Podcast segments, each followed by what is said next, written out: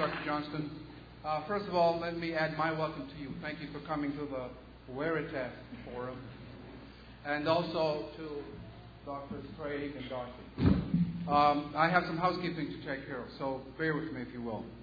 Um, as you can see, we have two audience mics. And at the end of the uh, presenters' uh, uh, talks, we will have the opportunity for Q&A.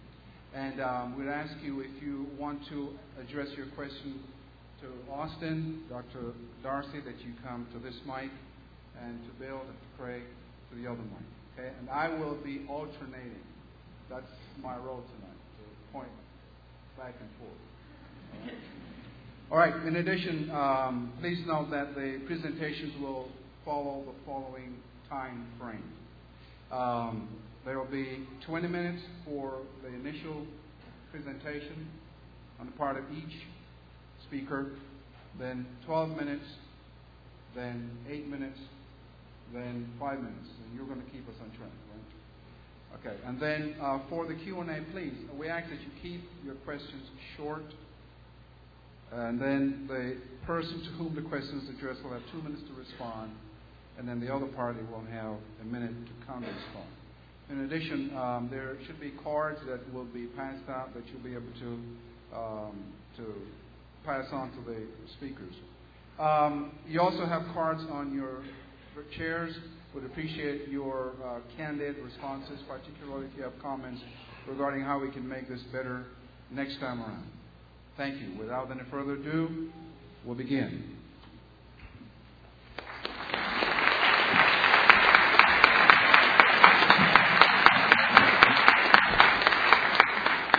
Thank you. Good evening.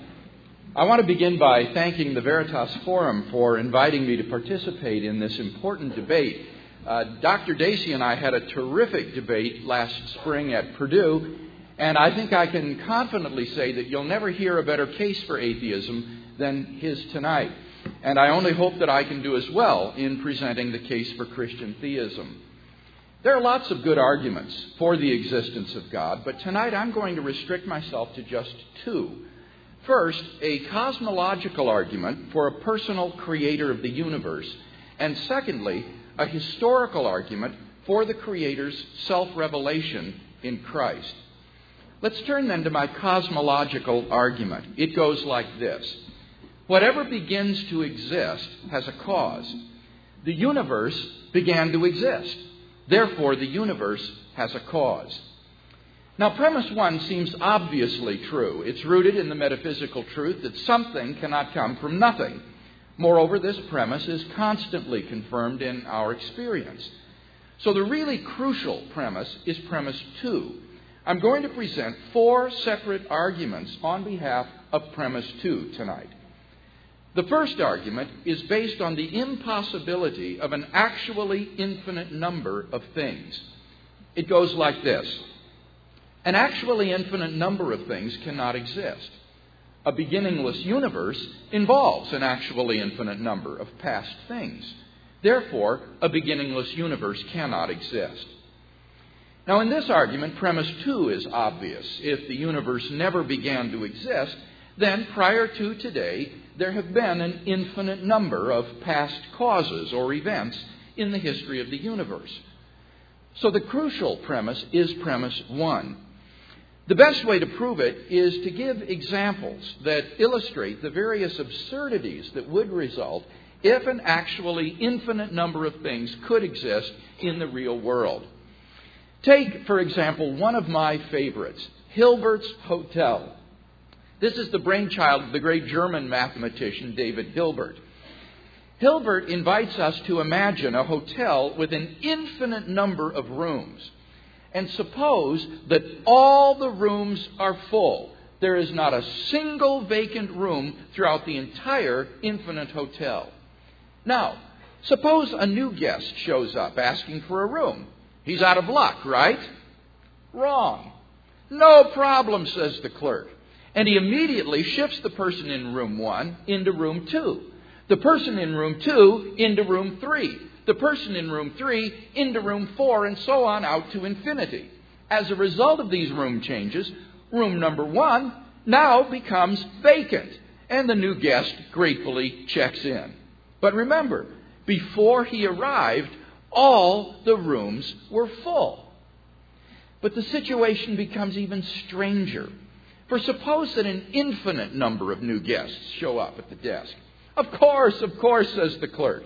And he proceeds to shift the person in room one into room two, the person in room two into room four, the person in room three into room six, and so on out to infinity, always moving each person into the room number twice his own.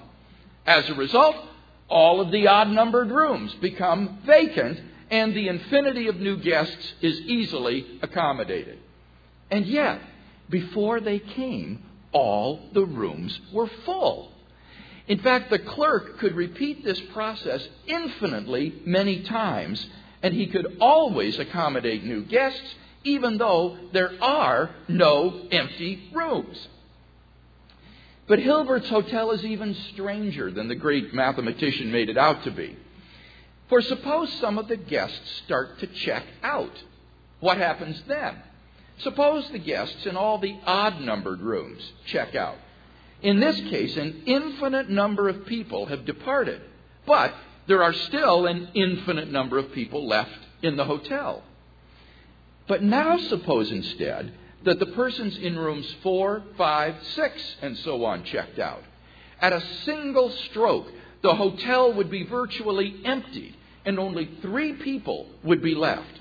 And yet, the same number of guests checked out this time as when all the guests in the odd numbered rooms checked out. You subtract identical quantities from the same quantity and get contradictory answers. In summary, since an actually infinite number of things cannot exist, and the beginningless universe involves an actually infinite number of past things, it follows that a beginningless universe cannot exist. The second argument that I'll give on behalf of premise two is based on the impossibility of forming an actually infinite number of things by adding one member after another. It goes like this a collection formed by adding one member after another cannot be actually infinite. The series of past events is a collection formed by adding one member after another. Therefore, the series of past events cannot be actually infinite. Now, once again, premise two seems pretty obvious. The series of past events is not a collection, all of whose members coexist. Rather, it's a collection that was formed by adding one member at a time. So the crucial premise is premise one that a collection formed by adding one member after another cannot be actually infinite. Sometimes this is described as the impossibility of traversing the infinite. In order for us to have arrived at today, existence has, so to speak, traversed an infinite number of prior events to reach the present event. But before the present event could arrive, the event before it would have to arrive.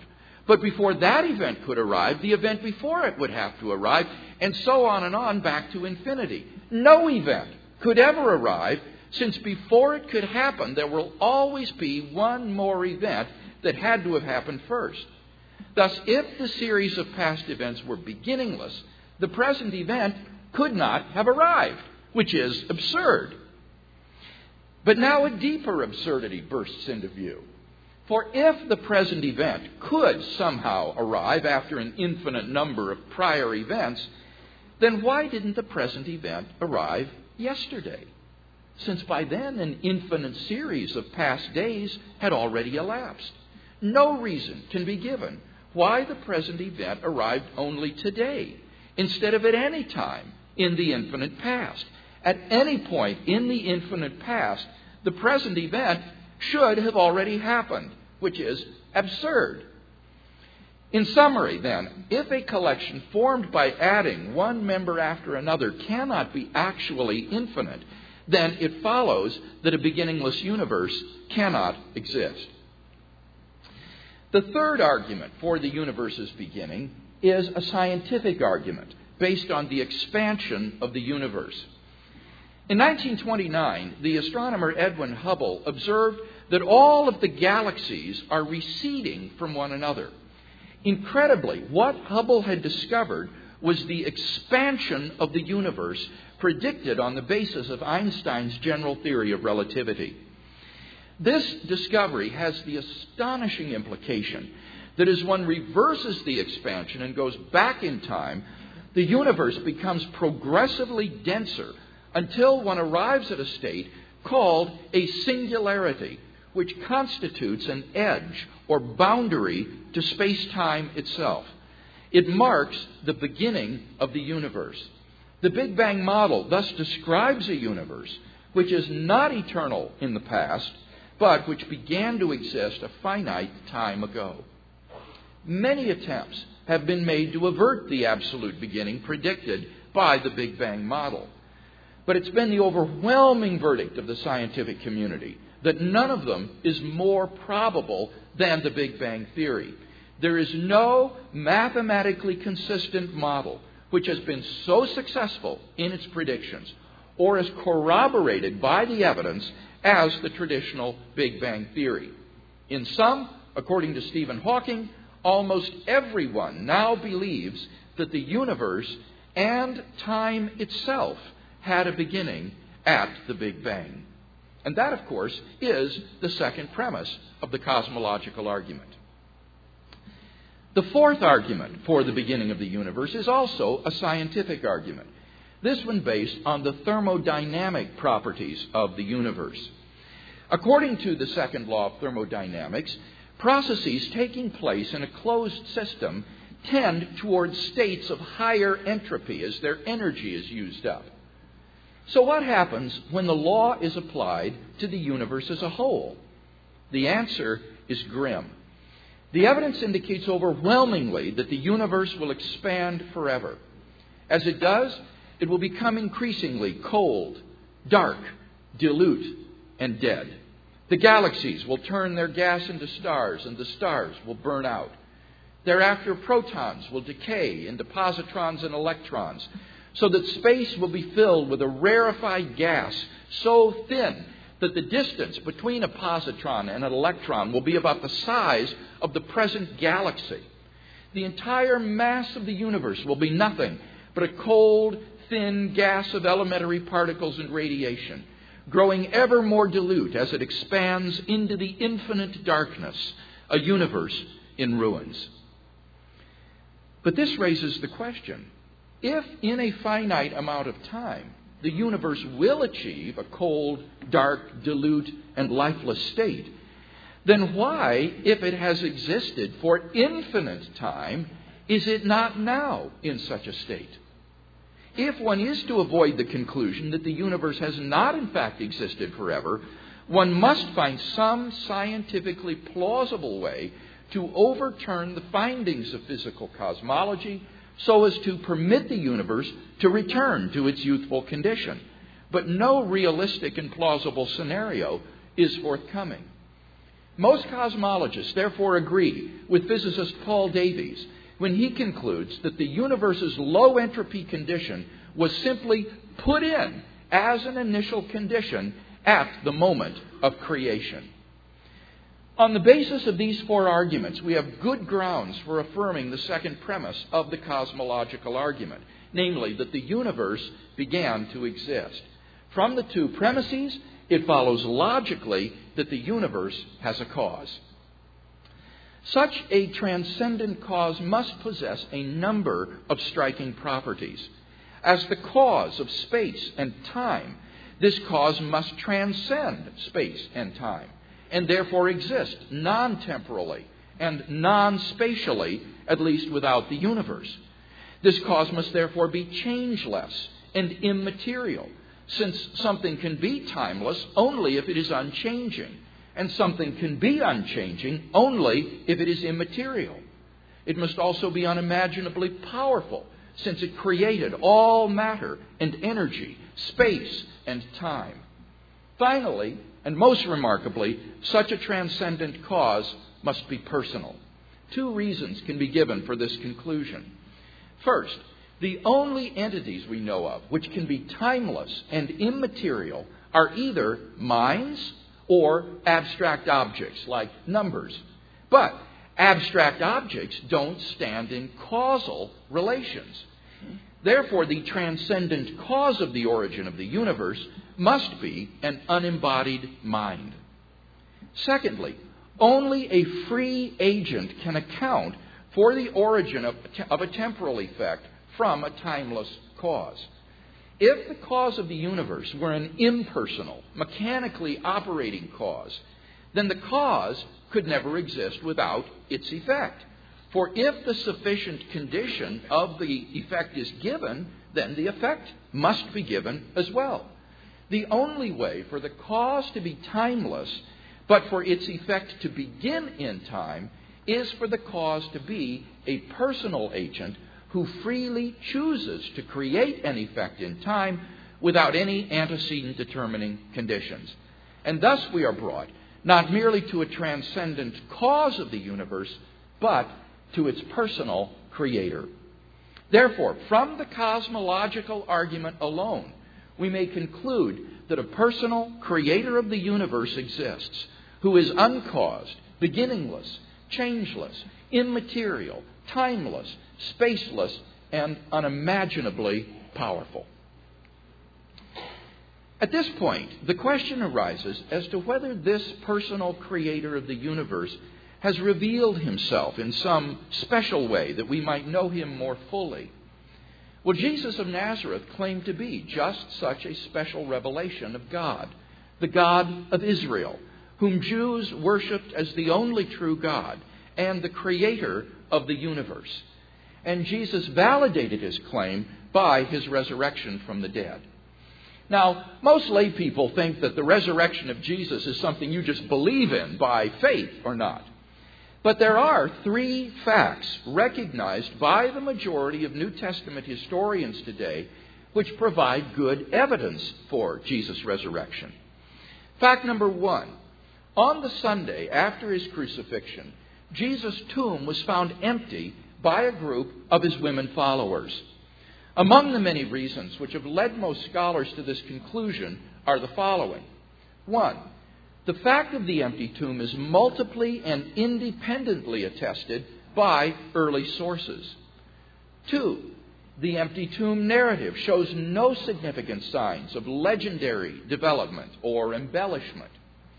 Three, the fact that it is women whose testimony was regarded as worthless rather than men who are the discoverers of the empty tomb supports the historicity of the empty tomb narrative.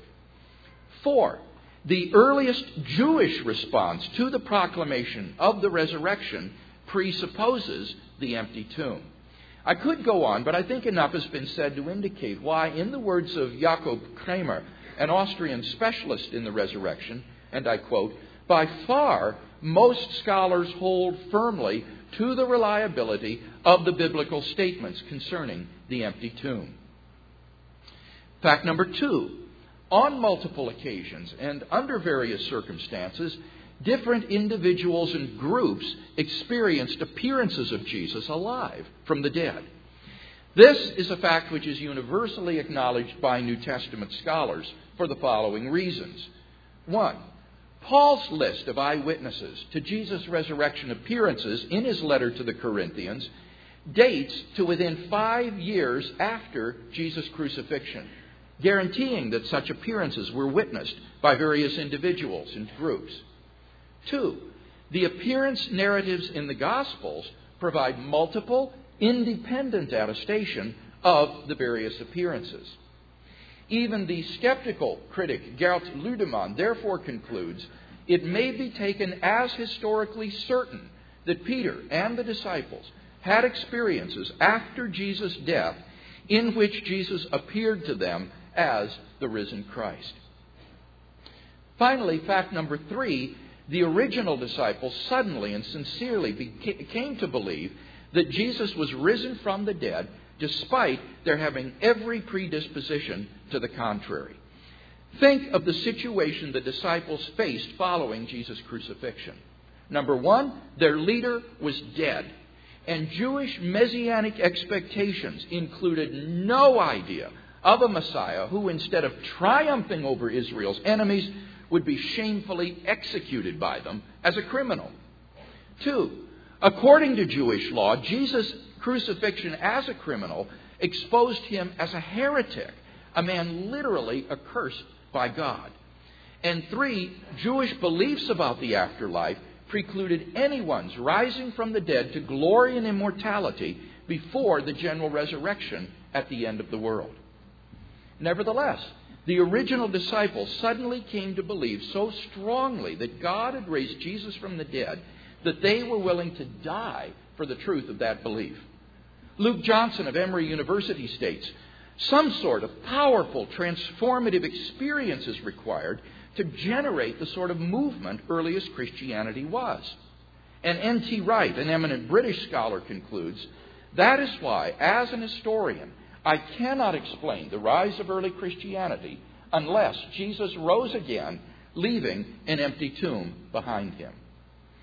In summary, then, there are three facts upon, agreed upon by the majority of scholars who have written on this subject Jesus' empty tomb, his post mortem appearances, and the origin of the disciples' belief. Down through history, various naturalistic explanations of the facts have been offered. For example, the conspiracy theory, the apparent death theory, the hallucination theory, and so forth. Such hypotheses have been almost universally rejected by contemporary scholarship. Given the failure of all naturalistic hypotheses, I think we're justified in inferring that the best explanation is the one given by the eyewitnesses themselves. God raised Jesus from the dead. The rational man can hardly be blamed if he concludes that on that first Easter morning, a divine miracle occurred. So, in conclusion, on the basis of these two arguments that I've sketched this evening, I think we're justified in concluding that God exists. Thank you, Dr. Craig.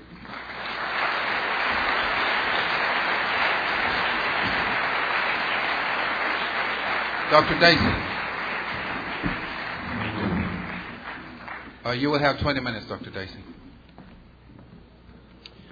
Thank you. Thanks to the Veritas Forum, and thanks to you all for being here, and to Bill. It's a pleasure to be with you again.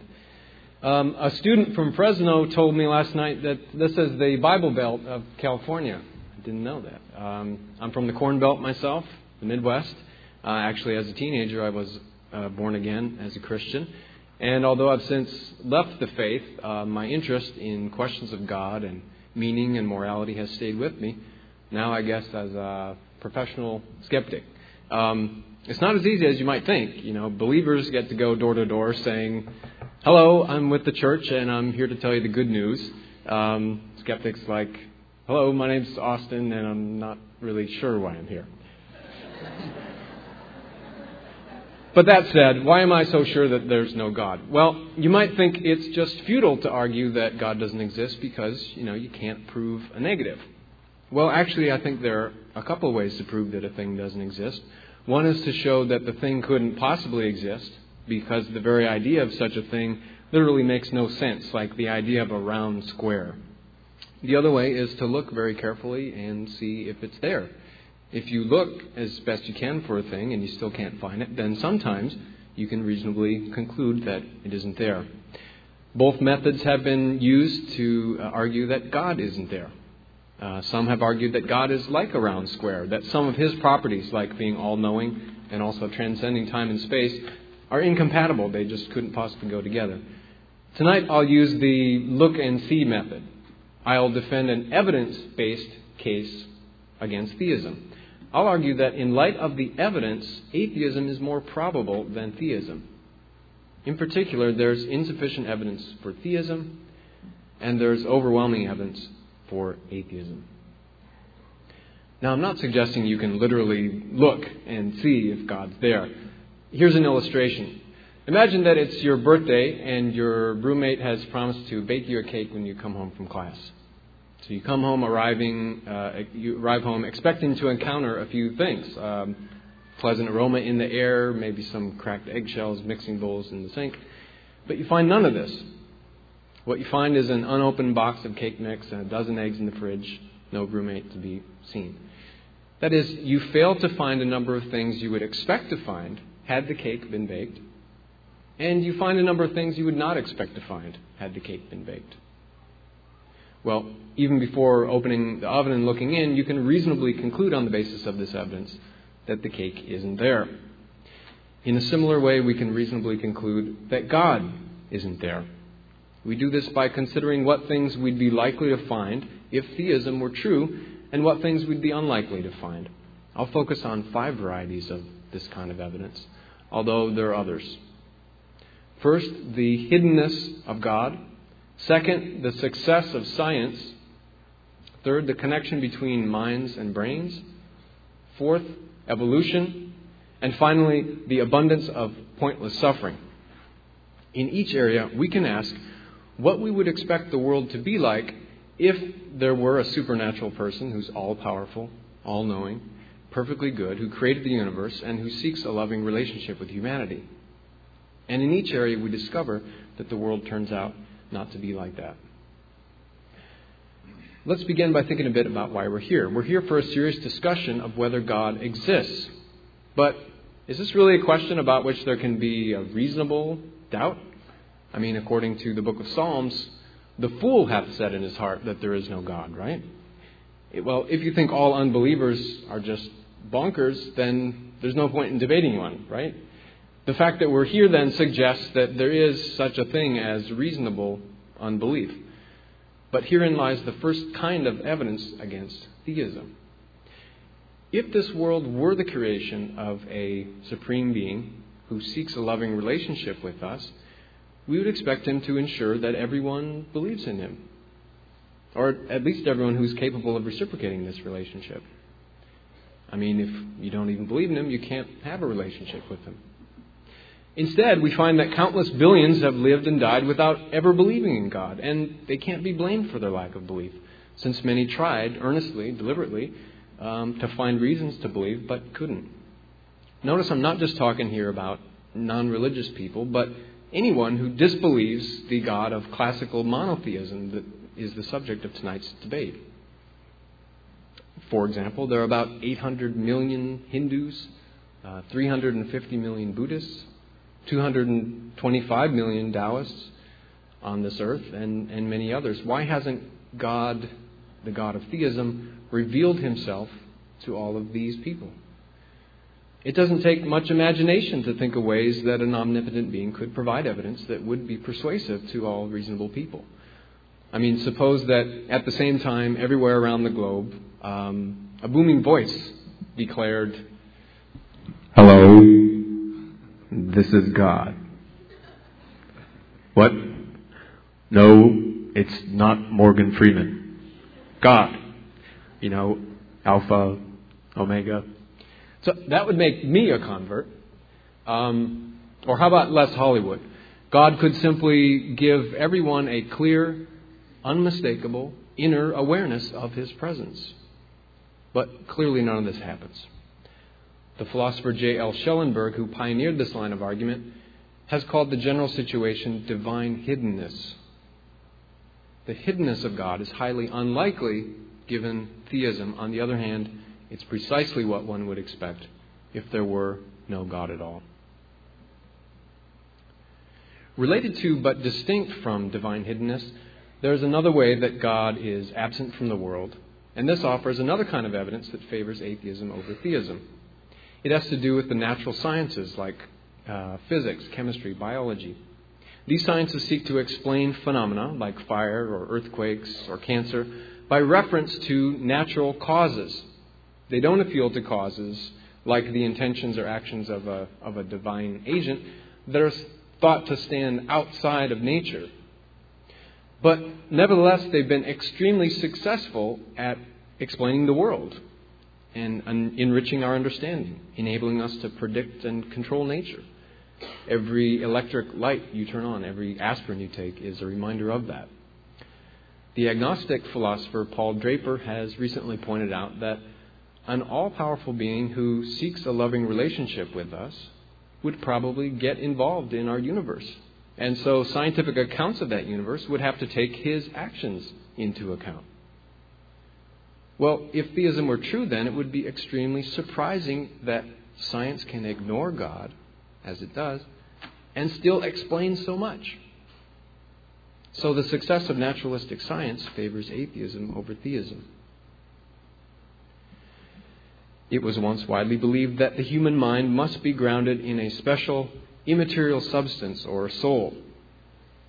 This philosophy of mind is called mind body dualism. The dualist picture of the person as a immaterial, immortal soul caught within this material mortal coil is found in, in many religious traditions. But most cognitive scientists now reject dualism, and for two main reasons. First, it's not at all clear how an immaterial soul could cause changes in the physical body as it's supposed to do. The soul is supposed to animate and control the body. Think about it. Souls are thought of as purely non physical. They can't be weighed or split in half, heated or cooled. They lack mass, electric charge, and so on. But then, how could they possibly have a cause and effect interaction with bodies which are thought to have only these physical properties? Second, there are lots of specific correlations between mental phenomena and brain activity. For example, language use and spatial reasoning appear to be localized in particular areas of the brain. Brain injuries cause very distinctive changes in perception, in cognition, even personality, what you might call our soul. Some mental diseases, like schizophrenia, have been shown to have a genetic component. But why would any of this be the case if the mind were independent of the brain? It appears mind body dualism is false with respect to us. But dualism is more likely given theism than given atheism. That's because theism is already committed to the existence of at least one immaterial mind, namely God.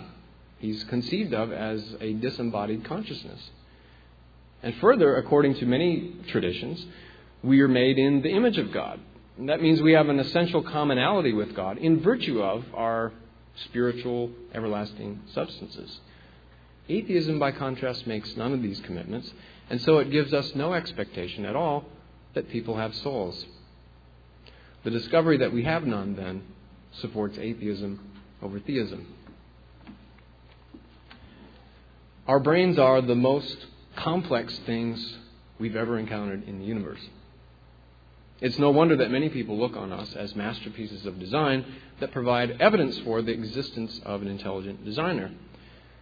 Nevertheless, if we look at how life actually arose through biological evolution, we find a number of features that are highly unexpected if theism were true. The evolutionary process, it turns out, is massively wasteful and inefficient. It works by randomly trying a huge number of possible designs and discarding all the errors. Well, this would be like a person who tries to build a bridge by randomly throwing up every possible configuration, letting them all collapse until through dumb luck one remains standing. Well, that's not design. That's crazy. Additionally, because evolution has to work by blindly tinkering with pre existing designs, it leaves organisms with many traits that are functionally useless or even dysfunctional. Like the optic nerve in the human eye, it is routed back through your retina unnecessarily from a design standpoint, um, causing a blind spot. I mean, think about that. The organ designed for sight has a blind spot. Um, then there's the appendix. What's that all about? Um, it doesn't do anything, but oh, by the way, it can get infected and you can die. And did I mention the birth canal isn't quite wide enough to really give birth? As the uh, Scottish Enlightenment philosopher David Hume said, this looks more like design by a government committee than by a perfect being the inefficiency and imperfection of biological evolution are just far more likely on the assumption that it's a blind causal mechanism with no mind and limited power than on the assumption that it's the instrument of an all powerful rational intelligence. It would be really surprising if such a being chose to create life in such a way. Therefore, evolution is another kind of evidence that favors atheism over theism. Finally, the evidence from pointless suffering. Every single day, an attack on children occurs that's 10 times deadlier than the attack on the World Trade Center. It comes from preventable disease like measles, malaria, and pneumonia. Doctors know malaria is a leading killer, claiming over 1 million children each year. It's usually fatal in young people if not treated almost immediately. The child's final experiences often include fever, shivering, severe pain in the joints, headaches, coughing, vomiting, generalized convulsions, and coma. Now, we would expect an all powerful, perfectly good God to prevent this suffering unless he had some reason not to. Notice that not just any reason will do. For example, it will be no good to claim that God just doesn't care about the suffering of children. No, his reason has to be such that it morally justifies his failure to prevent the suffering. You might be tempted to think that there's some greater good that can only come about if these thousands of children are allowed to die in pain every day, or some greater evil that might obtain if they were spared. Well, is there? We can answer that question by carefully considering all the kinds of goods and evils that we can think of. For example, does humanity learn anything useful about malaria that couldn't otherwise have been learned? Apparently not. We already know everything we need to know to prevent it and treat it. Does it inspire you and me to be better people, to strive to save the innocent victims? For the most part, no, it doesn't. But even if it did, why should they suffer so that we can be more virtuous? That's not a morally justifying reason anyway. Now, you might say, why should we finite beings think that we could know the reasons that are in God's infinite mind? Here's the answer If God loved us, then we would be the first to know the reason He permits bad things to happen to us. A loving father who has to take his child to the hospital for a painful treatment will explain to her why he does what he does. Now, maybe we're like very small children. We can't even fathom the reasons that God has. But in that case, a loving parent would do his best, at least to make sure that the child feels his presence and comfort and receives some assurance that there is a reason, even if she can't see it right now. So there's every reason to think we especially, we especially would be aware of any justifying reasons God has. What we in fact find is that many of those who undergo terrible anguish, like Holocaust sufferers, report feeling totally abandoned by God in their time of need. And of course, many victims of disease, starvation, or natural disaster die very young, having never believed in Him.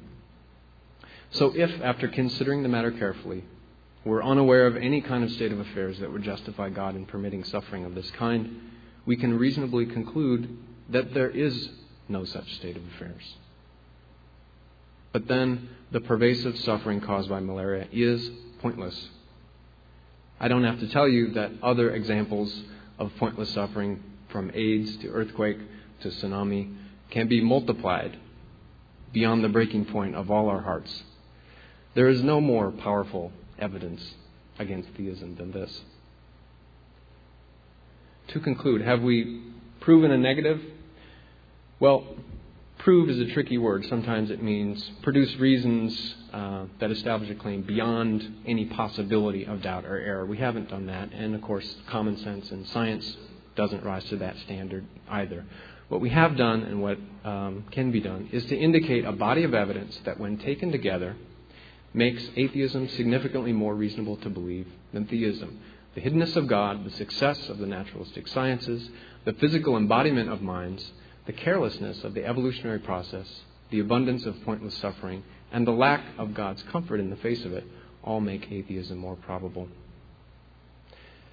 But suppose I'm wrong about what the evidence shows. Suppose, contrary to fact, I'm wrong. There is a supreme being. Um, to me, actually, that's not the end of the story. As I said, theism is more than just the belief, the belief that God exists. As the Bible says, even the demons believe and shudder. No, theism also says that it's appropriate, if not obligatory, to trust and love and praise God. Well, why? Presumably because he's so great uh, and he created all this. He's essentially morally perfect. He necessarily does what's best. But think about that for a moment. If someone necessarily does what's best, then it's impossible for him to do otherwise. Now, trust is when you give someone the benefit of the doubt. You have confidence that he'll do what's best, even though it's possible that he won't. With a morally perfect person, there is no doubt, and therefore there's not even an occasion for trust. What about praise? We praise a person for her actions when they result from something that's up to her, like her will or traits of character that she's developed. We don't praise someone for actions she couldn't help doing any more than we blame water for boiling. Well, if God is essentially morally perfect, then his morally important decisions, such as the decision to create the world, are not up to him. They flow necessarily from his nature, which is also not up to him. Therefore, his actions are not morally worthy of praise. Finally, love is a relationship between moral equals, isn't it? Such as best friends or spouses. But God is supposed to be infinitely morally superior to us, created, flawed beings. Granted, there is a sense of, of love in which you can say you love things that are lesser than you. Maybe your pet hamster or Clay Aiken. I don't know. But surely this is not the sense that God is supposed to love us, right? And it's hard to see how his relationship to us could count as genuine love. Strictly speaking, the debate tonight is about the existence of God, yet most theists are concerned about more than this. They're not just telling you that this guy is out there, they're telling you that this is the guy for you. Well, tonight Professor Craig and I will be discussing the case for and against the existence of God, but I just want to point out it's worth remembering that even if Craig were to succeed in showing that there is a perfect being that created all things, he would not thereby succeed in showing that this being can be a father, a friend, a person you can really relate to. And in this sense, even if God exists, theism could still fail. Thank you.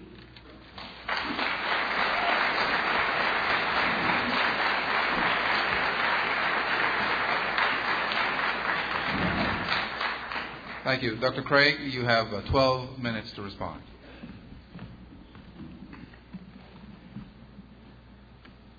Well, thank you, Austin, for that challenging case. I told you it would be good.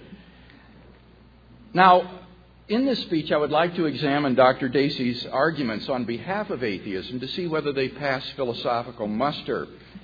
And all five of his arguments share the same basic form. Step one is to say that if God existed, then we would expect to see blank, and you fill in the blank. Step two is, but we do not find blank, and therefore one concludes that God does not exist. Now, I want to make two general comments about this style of argumentation. First of all, it's enormously presumptuous. Basically, what Dr. Dacey is saying is that if God doesn't fulfill our expectations, then we should conclude that he doesn't exist. But who says that God has to fulfill our expectations? How can we predict with any confidence what God would do if he existed? If we find that our expectations aren't met, then isn't it the better part of discretion and humility to re examine and perhaps revise those expectations, we're simply not in a position to dictate to God that He has to act in accordance with our expectations. But secondly, notice that Dr. Dacey must prove both of the premises of each of his arguments to be true in order to prove that God does not exist. But as we'll see, in uh, each case, at least one premise, and sometimes both, is false or at least unproven. Take for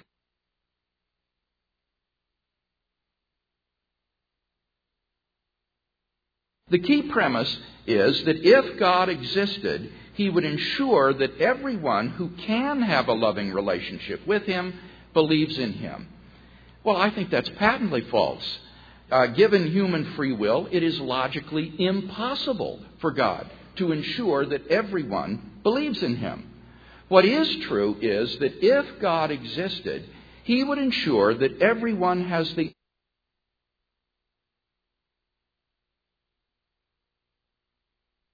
nature and conscience and the witness of His Spirit in our hearts. Reasonable faith is available to every single person. Well, what about the second argument based on the success of science?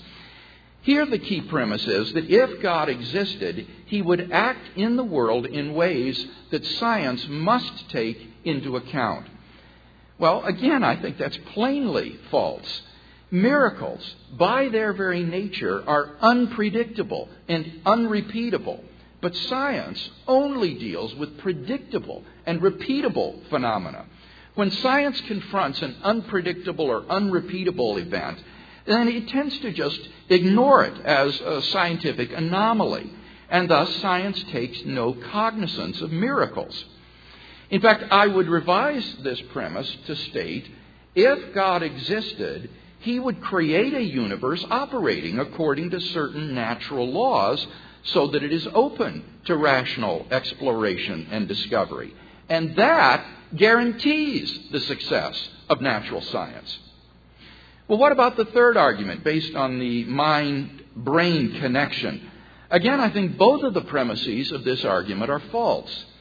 For example, take the first premise. If God existed, we would have an immaterial soul that is independent of the brain.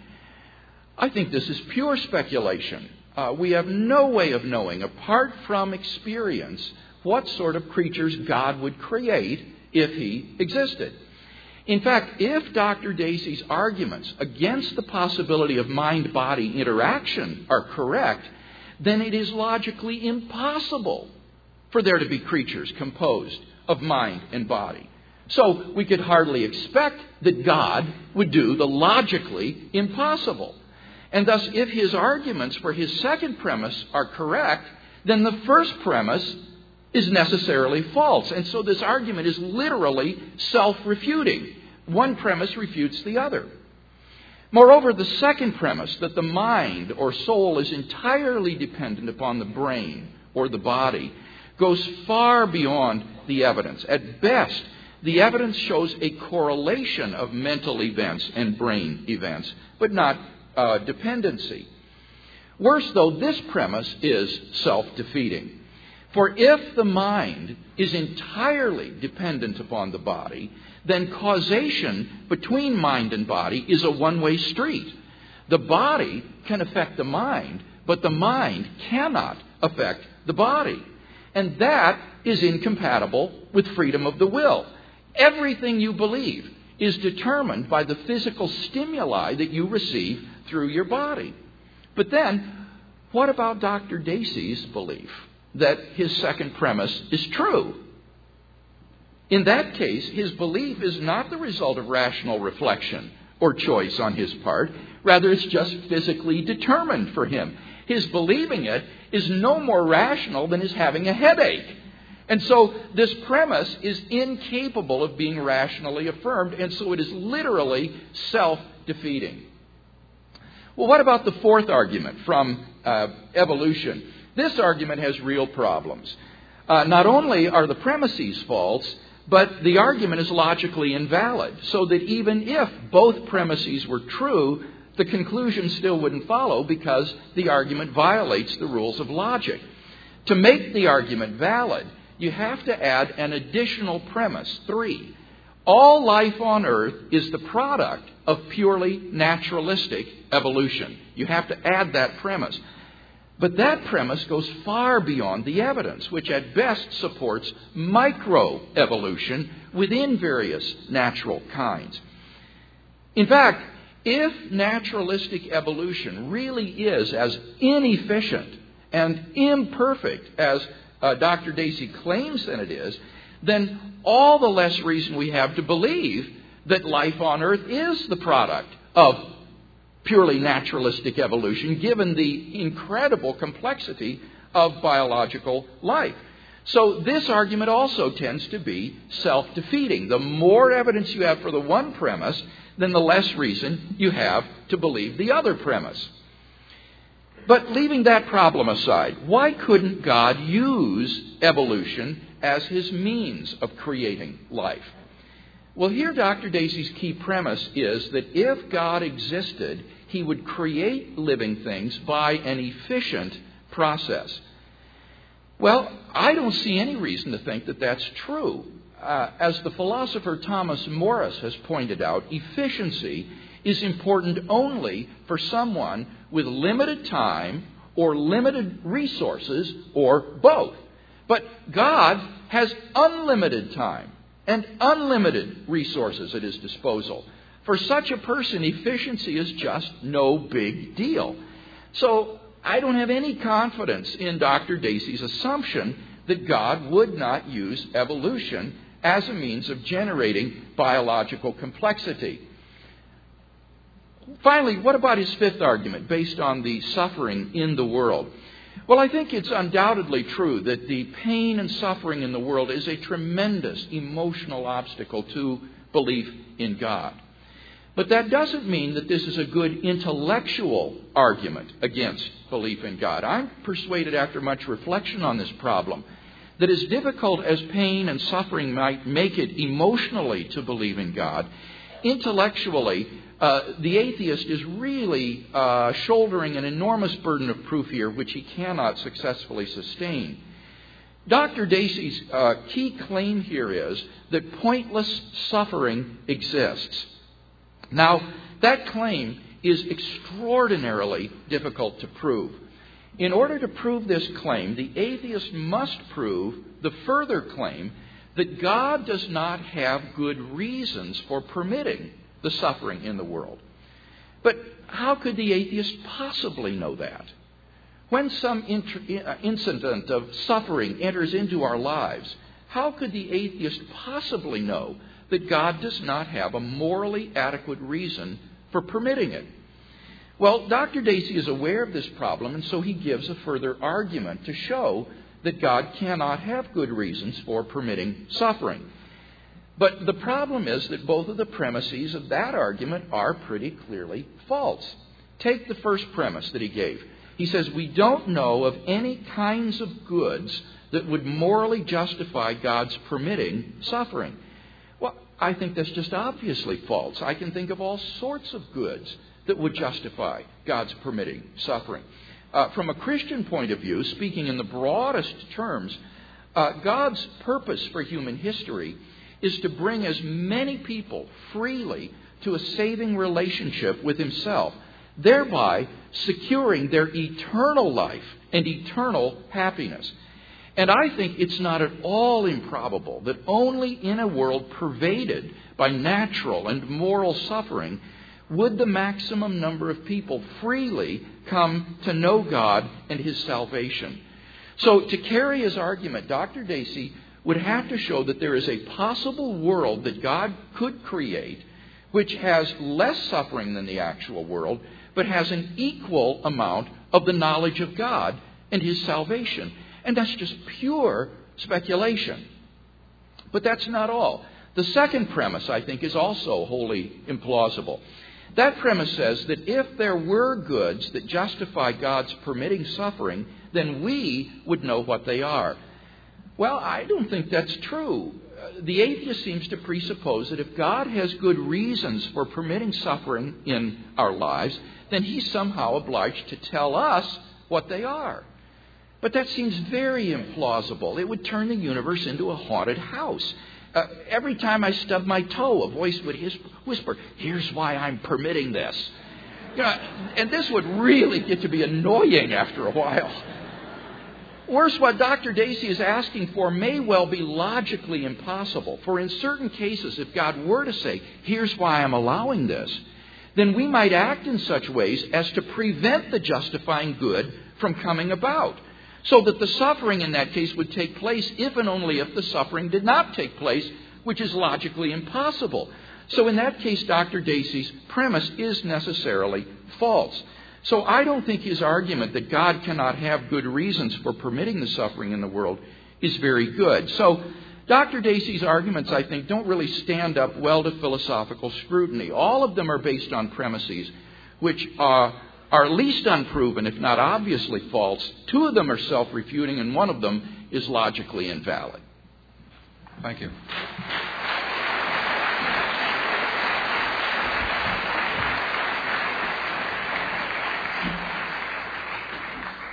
Dr. Dacey, uh, 12 minutes.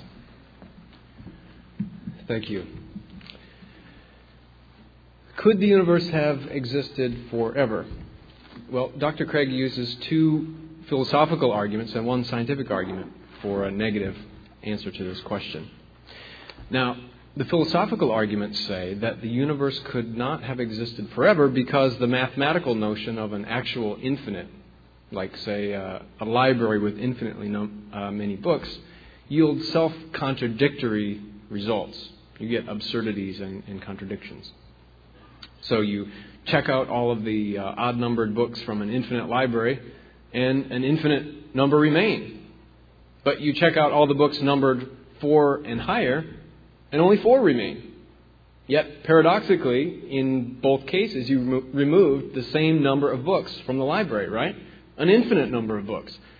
Well, if we try to describe this situation using arithmetic, we we can't do it. Um, infinity minus infinity in one case gives you four, and in another case it gives you infinity.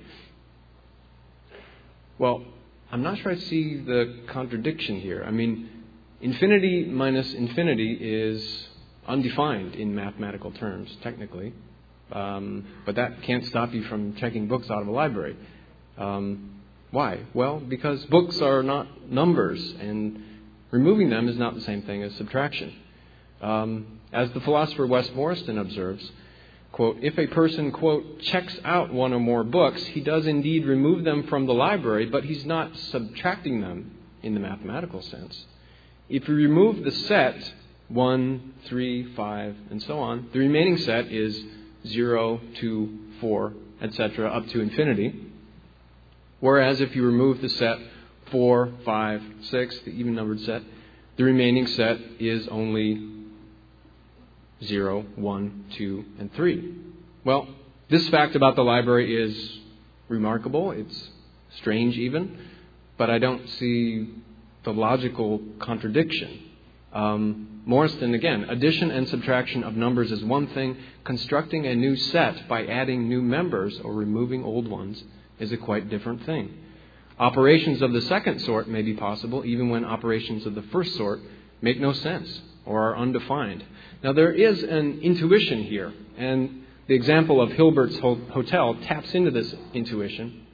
The intuition is that a section of the hotel or the library must be in some way lesser than the totality. Uh, the thought that the section and the totality have the same number of elements seems to violate this intuition, right? But there might be another way to make sense of the intuition. I mean, we can say that the set of all odd numbered books is clearly lesser than, in a real sense, lesser than the entire library. It's lesser in the sense that it's a proper subset of all the books.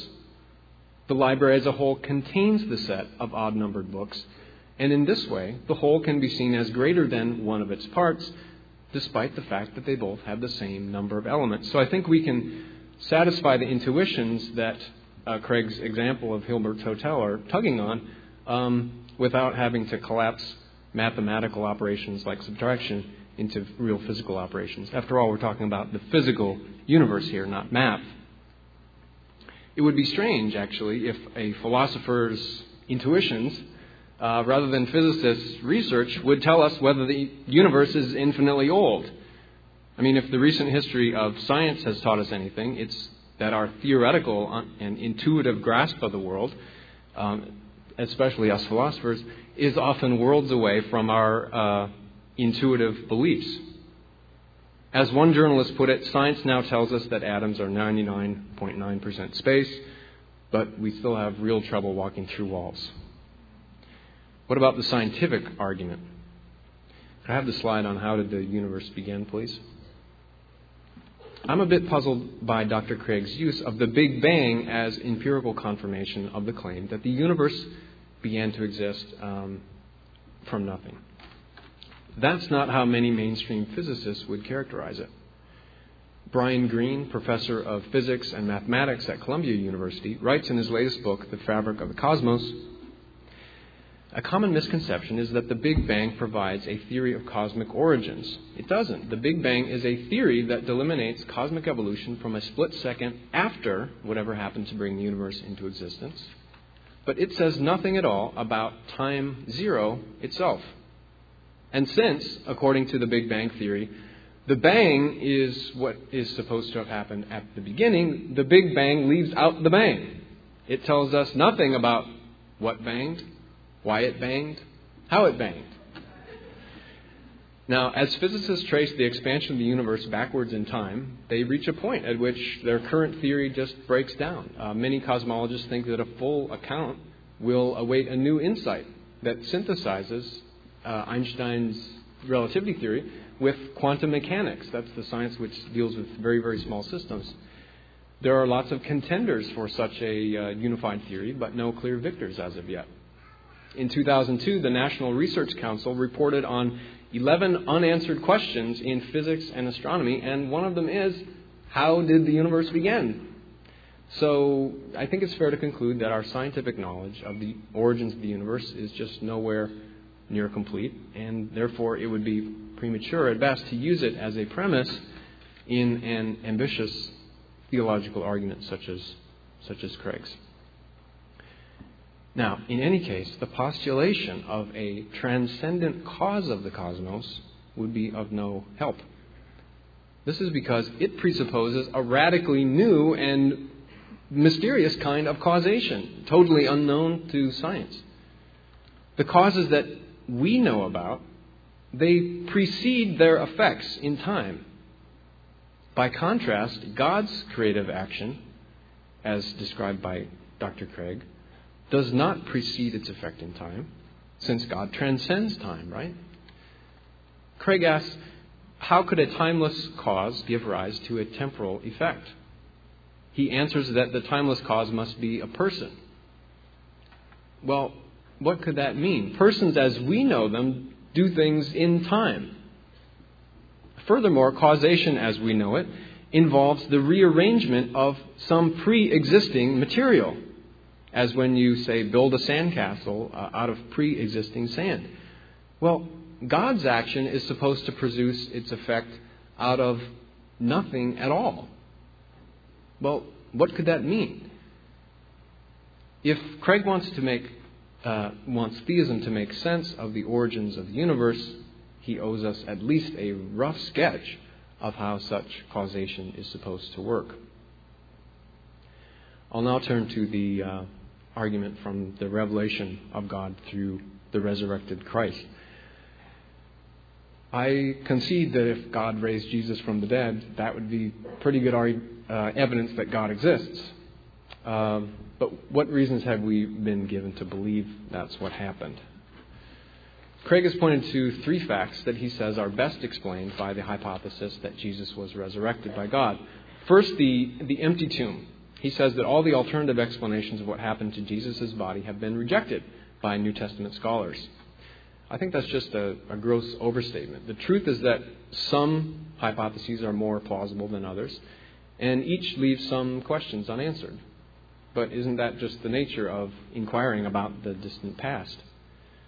For example, it's not implausible to suppose that after a temporary internment in Joseph of Arimathea's tomb during the Sabbath, Jesus' body was moved to a common grave, as was customary for criminals. While this leaves some questions unanswered, it's surely more probable, given everything that we know about the world, than the hypothesis that Jesus was miraculously raised from the dead by God. As for Dr. Craig's other two facts, the post crucifixion appearances and the disciples' belief in the resurrection, there's no corroborative evidence for these claims besides the Gospels themselves. Later mentions by non biblical and non Christian writers were references to the gospel accounts. Well, we have a good general grounds for being skeptical of the Gospels as reliable historical accounts of, of these kinds of things. Most people think that the Christian belief in the resurrection was actually based on the Gospels, but historically it was exactly the other way around. The Gospels were written between the years 65 and, and 100, a generation after the Apostle Paul and others began preaching the story of the risen Christ to the early Christian communities. The Gospels were not written by Jesus' disciples or any other eyewitnesses to his life. In fact, almost nothing is known about the authors, except that they were partisans of this new religion built on the belief in the resurrection. The Gospels, as you and I know them, were produced by a careful process of selection and editing and rewriting undertaken over a long period, over 100 years, by early Christians in order to record the approved theology of the emerging church and help it to expand. In sum, we can explain the empty tomb without resorting to the extraordinary claim that Jesus was raised from the dead by God. And Christ's appearances and the disciples' convictions, the other alleged facts to which Dr. Craig appeals, are based solely on the New Testament, not on any reliable historical documentation. Just a, a few details. There's no evidence that the, the Jewish response that, uh, that Dr. Craig referred to if genuine, arose from first hand inspection of the empty tomb. For all we know, it might have arisen after the year 70 in the current era, when the first known story of the empty tomb, Mark, was written. Well, by then it would have been too late to cross check the facts. Critics of the story back then were basically saying, okay, um, suppose the tomb was empty. That doesn't necessarily mean that Christ rose from the dead. Well, critics are still saying that today and haven't gotten a great answer. Um, could the Jews have refuted the Christians just by pointing and producing the corpse? Well, even if they knew where it was, it probably would have been too late to identify the body. According to Acts 2, Christians did not begin to publicly proclaim uh, the resurrection until nearly 50 days after Jesus' death, around the time of Pentecost. Well, you don't need, you know, CSI Jerusalem to guess how a body might look after 50 or more days in Middle Eastern weather. Uh, finally, the skeptical uh, biblical scholar Gerrit Ludemann is a good friend of mine, and I asked him uh, whether he thought that uh, Christ, uh, the risen Christ, appeared to the disciples. He was quoted by Craig uh, in that vein. He said in which there were situations in which Jesus appeared to them as the risen Christ, um, and he said, "No, that's not what he meant." Garrett actually believes that the um, disciples were having hallucinations. Um, and he said that Craig was just misusing his, his words there. But even if the tomb were empty, you know, it, it wouldn't be surprising that people started seeing Jesus. After all, we know where Elvis Presley is buried, and that doesn't stop people from seeing him all the time. Thank you.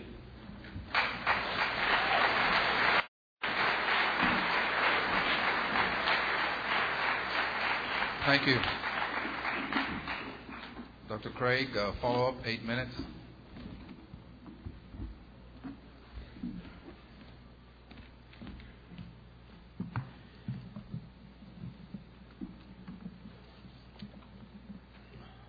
In his last speech, Dr. Dacey dealt with some of the arguments that I presented in my first speech for uh, the existence of God. I argued first uh, by a cosmological argument that whatever begins to exist has a cause. The universe began to exist, therefore, the universe has a cause. He doesn't deny the first premise, but he does dispute two of the four arguments that I gave for the beginning of the universe. The first argument, you remember, was based on the impossibility of an actually infinite number of things, and I showed that if you tried to have an actually infinite number of things, this would result in various absurdities. And what he does here is quote from an article by Wes Morriston uh, saying that uh, removing the people from the hotel or books from a library is not the same as subtraction. Well, I've read Morriston's article. In fact, I've published a response to it, and I think he's simply mistaken. Pick up any dictionary on mathematical terms, and subtraction will be defined as the diminution or the diminishing of a quantity by another quantity to uh, get a quantity which, if added to the, the diminuend, will uh, uh, add up to the original quantity. And that's exactly what you're doing when you subtract books from a library or people from a hotel. And what you arrive at is self contradictory answers with respect to infinite quantities. And that's why uh, infinite subtraction is not defined in mathematics because it leads to contradictions. And the only way to avoid this is to say that such quantities do not exist in reality. The contradiction again is you subtract identical quantities from identical quantities and you do not come up with identical answers. He says, well, we can diminish the force of these by translating them into set theoretical terms. A, a, set has a proper subset which has the same number of members as the original set. That's merely a way of obscuring the absurdities. The reason David Hilbert gave his hotel illustration was precisely to show the absurdities that would result when these set theoretical notions are translated into a real world of books and people and hotels and so forth. So it does seem to me that you are stuck with unavoidable absurdities and even logical contradictions if you say that there can exist an actually infinite number of things. Since a beginningless universe would involve such an actually infinite number of things, I think we can conclude that a beginningless universe does not exist. Now, the second argument I gave was based on the impossibility of forming an actually infinite number of things by adding one member after another Notice that Dr. Dacey didn't even offer a response to this. Even if you could have an actually infinite number of things, you couldn't get it by adding one member at a time. Uh, in the case of the infinite past, that would be like trying to count down all the negative numbers ending at zero. It's, it's an impossible task, and I've yet to hear a refutation of that argument. My third argument was based on the evidence for the expansion of the universe and here he quoted from Brian Greene's book, The Fabric of the Cosmos, which I have here before me. On page 272 is the quotation that he gives. Unfortunately, Dr. Dacey, I think, has misunderstood what Brian Greene says.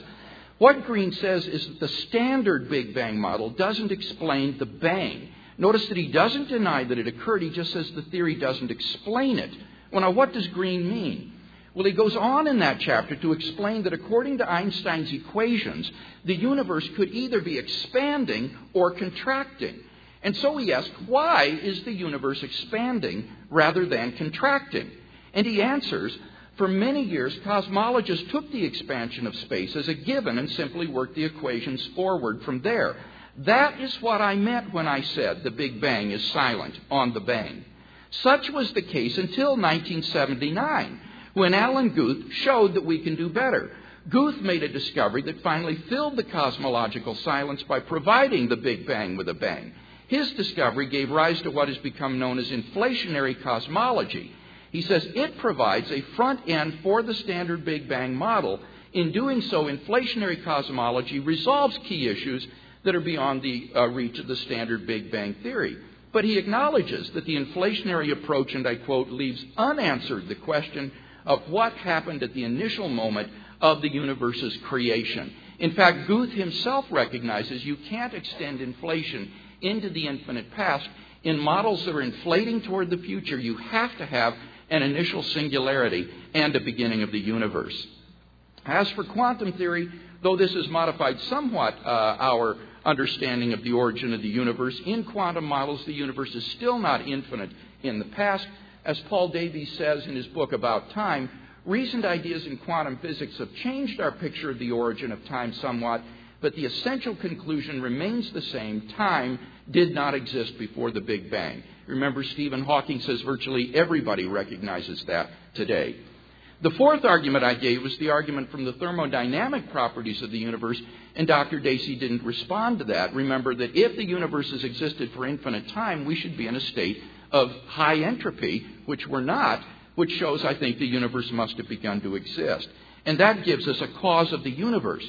Now, Dr. Dacey says, well, but this is an unusual type of cause because causes precede their effects. Not at all. Often causes are simultaneous with their effects. And I would say in this case that God's causing the universe is simultaneous with the origin of the universe. He says, but God, in your case, creates out of nothing, not out of something. Well, that's true, and I don't know how God creates out of nothing, frankly, but I do know that it is doubly absurd to say that on the atheistic hypothesis, the universe comes into being totally out of nothing without any kind of cause, either a material cause or an efficient cause. So that is even worse, I think, and more unintelligible than theism. Now, what about the resurrection of Jesus? Here, Dr. Dacey simply complains that the Gospels uh, are not reliable, they're written later, and so forth. But I gave evidence to show why the Gospels are reliable in these specific respects. R.T. France, who is a British New Testament scholar, says that at the level of their literary and historical character, we have good reason to trust the Gospels seriously as a source of information on the life and teachings of Jesus. Ancient historians have sometimes remarked that the degree of skepticism with which New Testament scholars approach their sources is far greater than would be thought justified in any other branch of ancient history. Indeed, he says many ancient historians would count themselves fortunate to have four such responsible accounts written within a generation or two of the events and presented in such a wealth of early manuscript evidence. In fact, we have extraordinary evidence for the life of Jesus of Nazareth, far more than for most other figures of ancient history. And I think we have good grounds for affirming the empty tomb, the post-mortem appearances, and the origin of the disciples' belief. Dr. Dacey suggests, well, maybe someone moved the body of Jesus after temporary interment. Let me point out two things about that. Number one, there's no basis for such a hypothesis.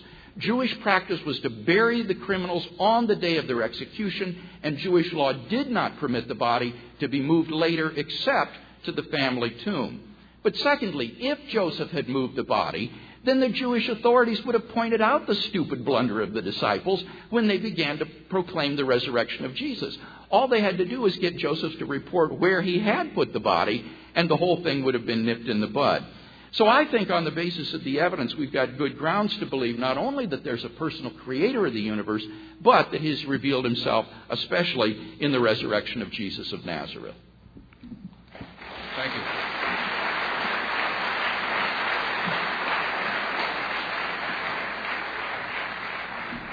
Dr. Dacey, eight minute follow up. Thank you. Uh, Dr. Craig's overarching um, difficulty with my strategy for arguing for atheism is that uh, it presumes um, to know what things would follow from uh, God existing. But of course, no serious consideration of the question of God's existence can get off the ground without attributing some beliefs and intentions and properties to God well, actually, Dr. Craig has uh, explained the existence of the entire universe by doing just that. The intentions of and actions of a supernatural being. So, if that's a fault with my strategy, I think it's equally a fault with his, and indeed any um, attempt to think about God um, using evidence and reason. Now, against my argument from divine hiddenness, he says that God can't force anyone to believe in him, he just has to present the opportunity for us to believe in him. But of course, if you provide someone with evidence and they, as a result, believe something, you're not forcing them to do anything. You're not coercing them. If you ask me what time it is and I show you my watch and you see it and you suddenly believe that it's, you know, 8:30, I haven't coerced you. That's what evidence is. Your beliefs respond naturally and freely to it. Well, sure, the probability that you will come to love God just because you believe in Him is less than one. So if God wants to have a relationship, He can't just provide evidence. That's just the opportunity for us to come to Him. But surely that beats the probability that you'll come to love a God that you believe does not exist. I mean, if God cares about our loving Him, then He must care about the, uh, the necessary conditions for loving Him. And one of those necessary conditions is our belief in Him. Well, why doesn't Craig take this, what seems to be a sensible position?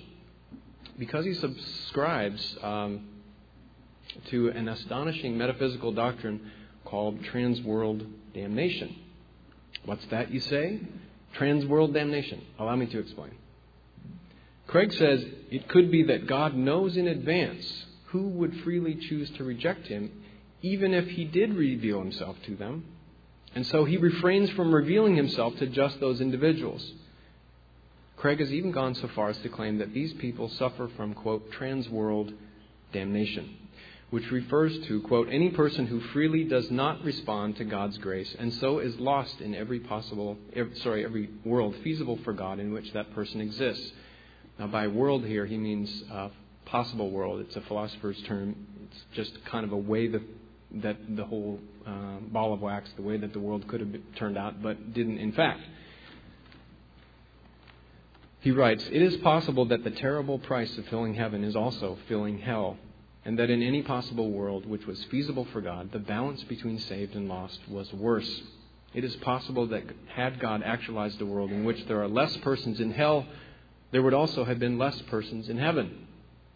God has actualized a world containing an optimal balance between saved and unsaved, and those who are unsaved suffer from transworld damnation. They're damned no matter what. Wow.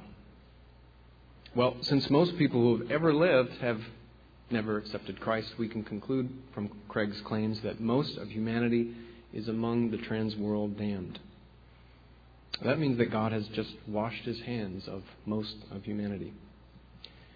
Now, on natural science, Craig alleges that science can't consider unrepeatable events, and that explains why um, it doesn't appeal to God, because God's uh, actions are personal and unrepeatable.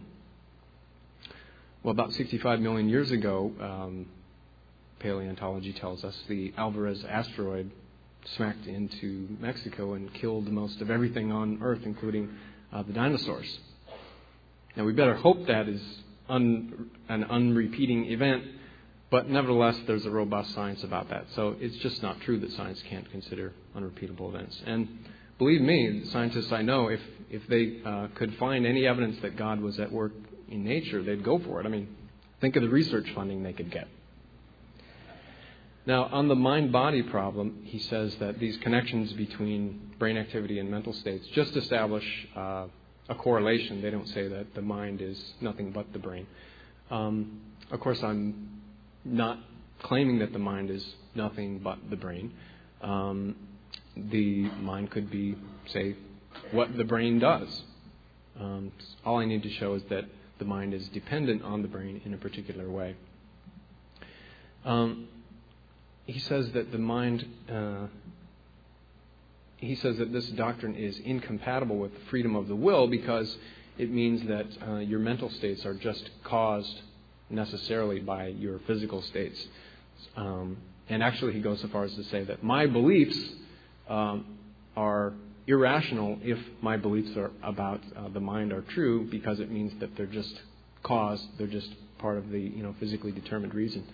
But of course, you know reasons can be causes sometimes. Um, why do you get up in the morning when the alarm goes off? Because you got to go to work.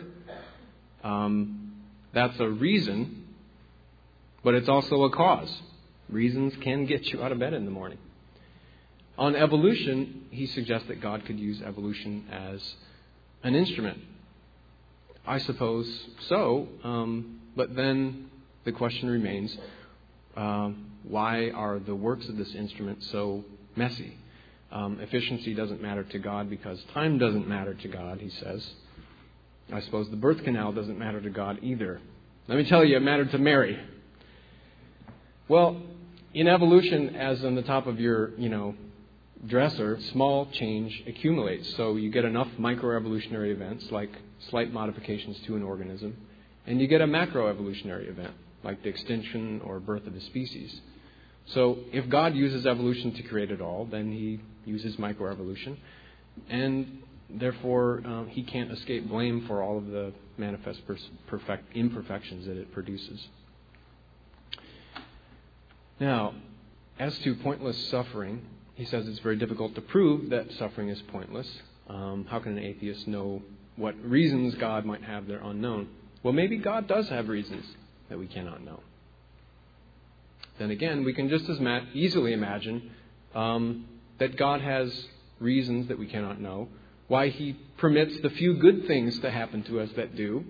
Um, well, maybe they serve an ultimately higher evil, uh, which we cannot know. Maybe every silver lining has a cloud and every success is necessary to bring about a failure on a grander scale. Now, I'm not saying that there are such unknowable evils, but just that we have no less reason to believe in them than to believe in unknowable goods. The insistence that there must be such goods, which we've heard, is merely an attempt to save theism from refutation at all costs, not a rational response to any independent reasons. In the words of the great mystical philosopher, Donald Rumsfeld, there are things that we know, things that we don't know, and things that we don't know that we don't know. How, I'm wondering, does Craig know which kinds of reasons he doesn't know about? He doesn't. Well, he suggested actually one um, that uh, the evils that we see are necessary to bring as many um, believers as possible to God. He says, point to a possible world in which there was less suffering and more believers.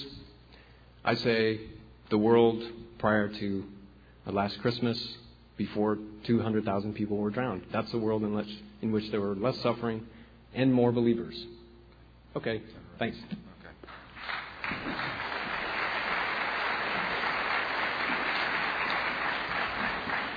Dr. Craig, time to wrap up. Five minutes. In my closing speech, I'd like to try to draw together some of the threads of the debate and see if we can come to any conclusions. Now, in my cosmological argument, uh, I offered four arguments to show that the universe began to exist. Now, two of these have not even been addressed in tonight's debate the argument from the impossibility of forming an actual infinite by adding one member after another, and the argument from thermodynamics. So that alone would give us that premise that the universe began to exist. But I think Dr. Dacey also failed to refute my argument based on the impossibility of the existence of an actual infinite because of the absurdities that would bring. And then also the evidence from the expansion of the universe. We saw that he misrepresented what Brian Greene said in the book, and that in fact, even uh, with quantum theory, it doesn't uh, eliminate the beginning of the universe predicted by the Big Bang model. So this gives us a cause of the universe which must be non temporal, non spatial, changeless, immaterial, powerful, and personal. Those arguments were never disputed tonight. So I think we've got really good grounds for thinking that there is a personal creator of the universe. Has this creator revealed himself in the resurrection of Jesus, as I've claimed?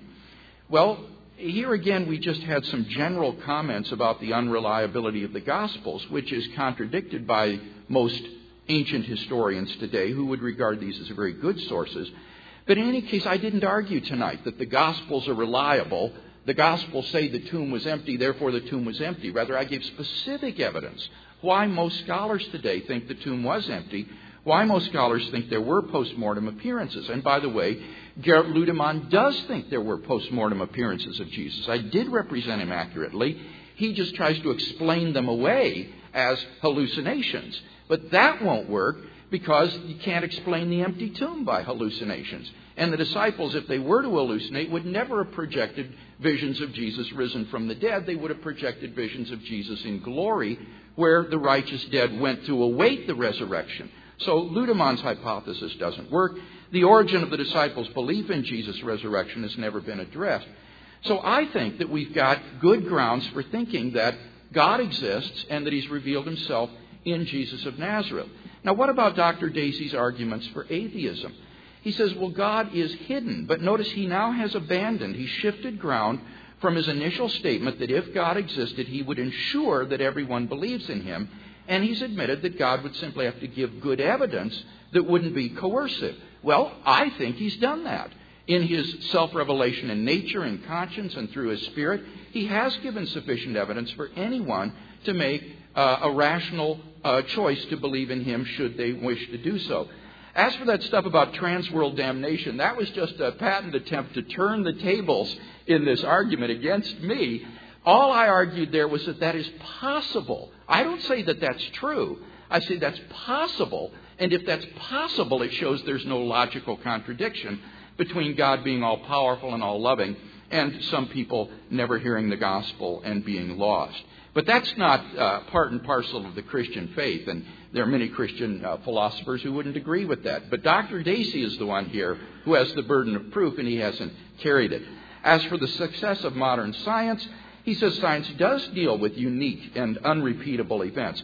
No, I think he misunderstands. These are events which would recur given the same initial conditions and given the laws of nature. It's in that sense I'm saying they're repeatable, and miracles don't fit that. And that's why science doesn't take cognizance of miracles.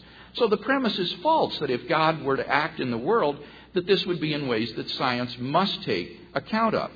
As for the mind brain connection, he asserts, well, reasons can be causes. Not if you're a determinist, not if you're a physicalist. Causation is a one way street. Only the body can determine the mind. not the mind the body. And that argument, therefore, is self defeating because the only reason Dr. Dacey believes it is because he's physically determined to it. It's like having a toothache. It's neither rational nor irrational. The argument destroys itself. As for the argument from evolution, notice that I said it's invalid. It presupposes that all life on Earth is the product of purely naturalistic evolution, but only microevolution has been proven, and I don't think he disputed the point. In fact, he really turned it into the argument from evil again by saying, well, it's painful. Well, what about that argument from suffering?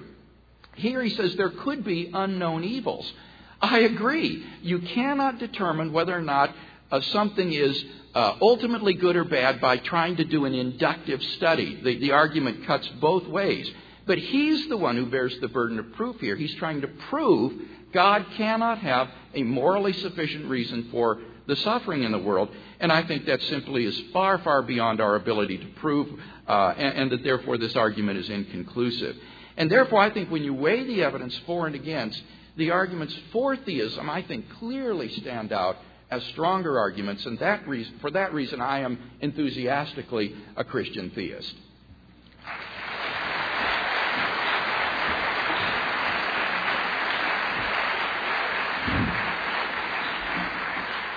Dr. Dacey, five minute wrap up.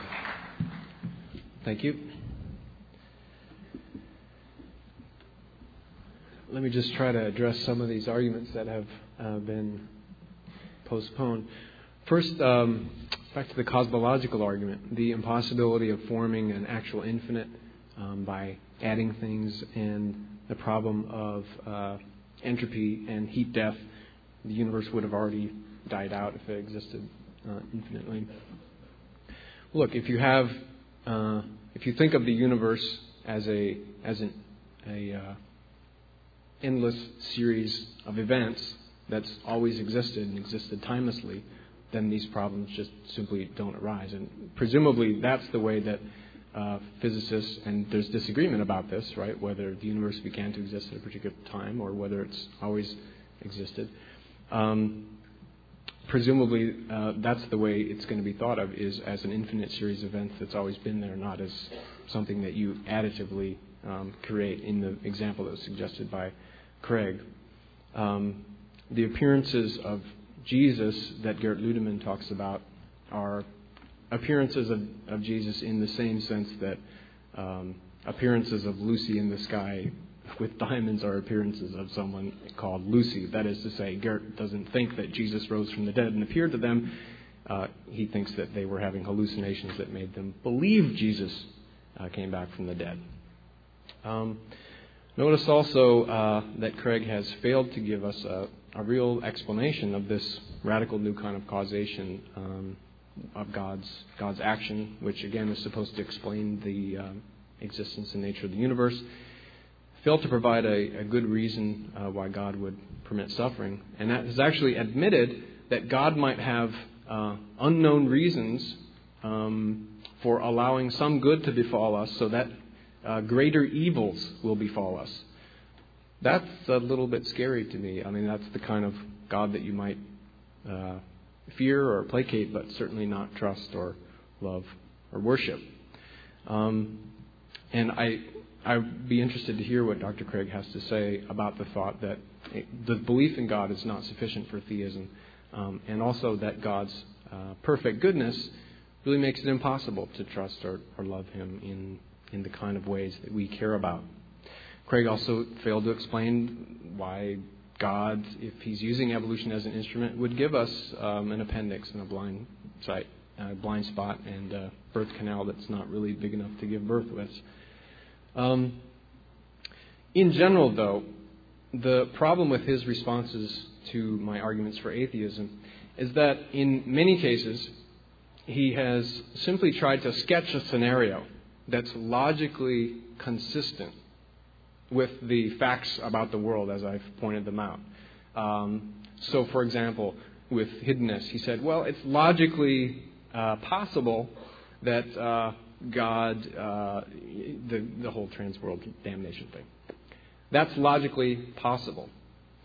Well, it was not my burden to show uh, that this was logically incompatible with the evidence.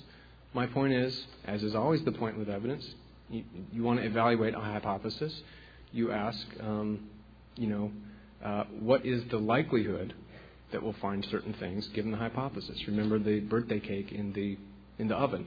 What's the likelihood um, that you're going to find a dozen uncracked eggs um, and an unopened box of uh, uh, cake mix on the table if indeed your birthday cake had been baked?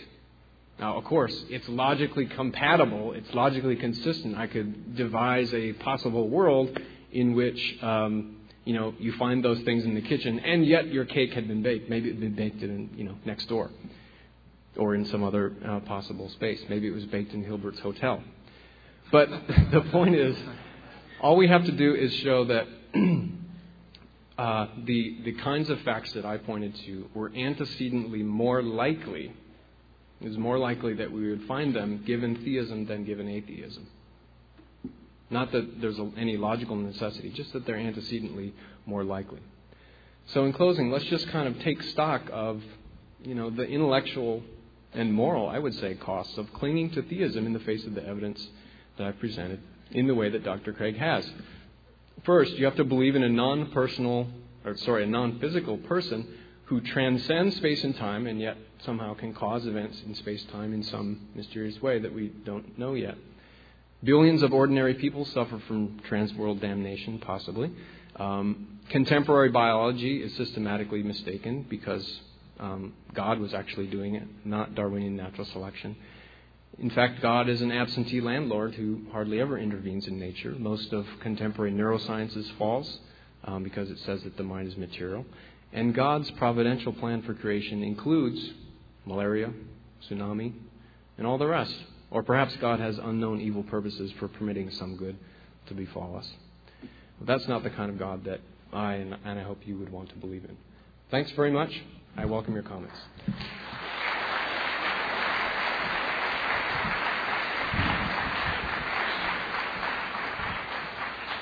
Thank you, Drs. Craig and Dacey. Uh, give him another hand, please.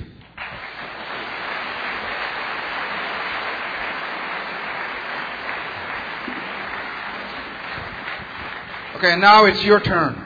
Uh, now you will have the opportunity, as I indicated earlier. Uh, those who uh, wish to address their questions to Dr. Craig, please come to this mic. Uh, those who wish to address their questions to Dr. Dacey, to the mic to my left, your right, and we will go alternatively. And then, um, please keep your questions short. Uh, the person to whom the question is uh, directed will have two minutes to respond, and then the other person will have a minute to react to that. Okay. Who is first? Your question, please. Um, earlier, Dr. Craig, you, uh, you know, poked a lot of holes in the logic of uh, Dr. Dacey, and there's a reason for that. Um, anybody who's studied logic can tell you that it's a logical impossibility to prove that something does not exist. It's like you can't prove that you know the Easter Bunny or you know Tooth Fairy doesn't exist, you can't prove without a doubt that God does not exist. And so um, I think Dr. Dacey has an impossible job of proving that um, you know God does not exist. And there's a question that I ask of my um, theist friends: is how can you believe in something so passionately, you know, um, without any kind of uh, you know evidence to support your beliefs? And um, to my atheist friends, I ask, how can you believe in something so passionately without any evidence to support your beliefs. And so I think it's kind of ironic that both theism and atheism requires a lot of faith on the um, you know believers of that. And um, and so Dr. Craig, um, my question is, uh, you know, even if you um, are able to prove that um, you know there is the existence of a higher power, um, I think your job is only halfway done because you know um, the reason we're talking Please about get your question. Um, the reason that we're talking about God here is because where we are, but um, you also need to prove that um, you know, Christianity is correct in that God is a higher power instead of you know Allah or you know Buddhist or you know, Zeus or whatever. Well, you've raised a number of issues. Uh, I think that Dr. Dacey was quite correct when he said that you can prove something doesn't exist. That's not a logical problem. One way would be to show a logical contradiction in the notion of something. I can prove to you that a round triangle doesn't exist, for example. But I think he's right, too, in saying you can provide probabilistic arguments against the existence of something. It's highly probable there are no Tyrannosaurus rex living on the face of the earth today. So I think that uh, it's unfair to say that the atheist is saddled with this impossible task. Uh, but with respect to your question about my job being half done, of course, as I said, in a space of this speech, I could only present one or two arguments. I think there are lots more arguments. But I did attempt to give some justification for Christian theism, and that was the second half of the speech on the resurrection of Jesus. Jesus claimed to be the special revelation of the God of Israel, the creator of the universe, precisely that God that had been demonstrated by the cosmological argument. So if Jesus was raised miraculously from the dead, then this would be a kind of divine vindication of Jesus' claims to be the revelation of this creator God of the universe, and that would give us then the God of the Bible. So I do think that the case, though sketchy, is complete in the sense that it leaves you with Christian theism, not just with a sort of uh, bland monotheism. Thanks. Well, I'm just going to savor this moment of uh, agreement between me and Bill. Okay, I'm done. Um, no, obviously, we, we agree that it's, it's uh, possible to give uh, evidence against the existence of something, and I would just ask the questioner whether he you know, believes in the Easter Bunny. Um, actually, I think he and everyone in the audience is an atheist. Um, show of hands. Who, who here believes in uh, Marduk? god of the ancient Babylonians? Uh, what about Set? Anyone for Set? Egypt? Okay, we got one for Set. Um, Quetzalcoatl, Aztecs? Okay. That is to say, you're all atheists with respect to the gods that you don't go for. Some of you are theists with respect to the Christian God or maybe the Muslim God and so forth. Um, that is just to say that you all think that there is such a thing as evidence that counts against the existence of a God. Um, I think our job is half done, not only Craig's but mine, because nobody can really win a debate of this kind of question in this amount of time, except maybe the audience, if you know we've prompted you to think more and read more on these questions. Okay, the next question goes to you, Austin. Please, short question. Dr. Dacey, my understanding is that, is that the human race was created for relationship with God. If there is no God, what is the purpose of life? Why does the human race exist?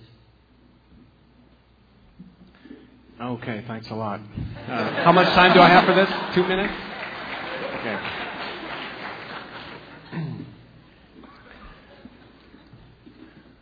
Look, um, when people ask what's the meaning of life, um, actually, they're not to sound Clintonian. There are many things they could mean by uh, meaning in that sense, right? Sometimes meaning is like linguistic meaning. Um, like, pass me, a, pass me a fork, would you please? What does that sentence mean? Sometimes mean is the sense of uh, causal consequences. You know, uh, what will the election results mean for the future of democracy in Iraq? Um, I think it's clear in the first sense, life doesn't have a meaning, right? Because it's not a linguistic sign. It's not like a sentence or word or a number or something. So there's no meaning in that sense, but that's okay. Um, does life have meaning in the second sense? Well, sure, because everything we do has consequences, and, and those are important. But maybe what you're getting at when you say uh, meaning is sort of is life, you know, worth living? Um, does it have any any value? And I think the fact that we can even entertain that question means that it does. After all, if we thought that life weren't worth living, we just commit suicide. Um, the French writer Camus said the only truly philosophical question is why not kill yourself? Because, of course, philosophical discourse um, is a form of life, it's a way of, of living. It's been rather lively here tonight. Just, just to say that if people get up in the morning, they find things are valuable, then life has meaning in that sense. Um, whether that sense is satisfying enough to you is, is going to depend on the individual. But I think that if everyone finds life worth living and they can uh, check that against each other, discuss it amongst each other, then I think that's all the meaning um, that we could ever ask for. Okay, thank you. Bill? Well, I think you're absolutely right in saying that the reason for which we exist and were created is to know God, to have a personal relationship with Him forever. Whereas on atheism, we are basically animals. Uh, and everything we do, everything we believe, our loves, our hopes, our aspirations, are just the determinations of physical stimuli. Uh, and therefore, there is no freedom, there is no ultimate uh, rationality. Everything is just materialistic and deterministic. And I think this does evacuate love, relationships, our projects of any kind of objective significance or, or meaning, any more than the uh, frenetic motions of an ant heap uh, as the worker ants busy themselves with these various projects. That's really all human life reduces to, I think, on atheism. Thank you. Your question? Okay. I don't know if I'm. Can I move it a little bit? We okay. Um, I think the point of a because I don't think he was like commenting on the point you were making, and you were commenting on his intelligence and his beliefs and his opinions. Okay, I I think you really misunderstood my argument, uh, what I was saying. I wasn't trying to cast aspersions on Dr. Dacey's intelligence or, or rationality.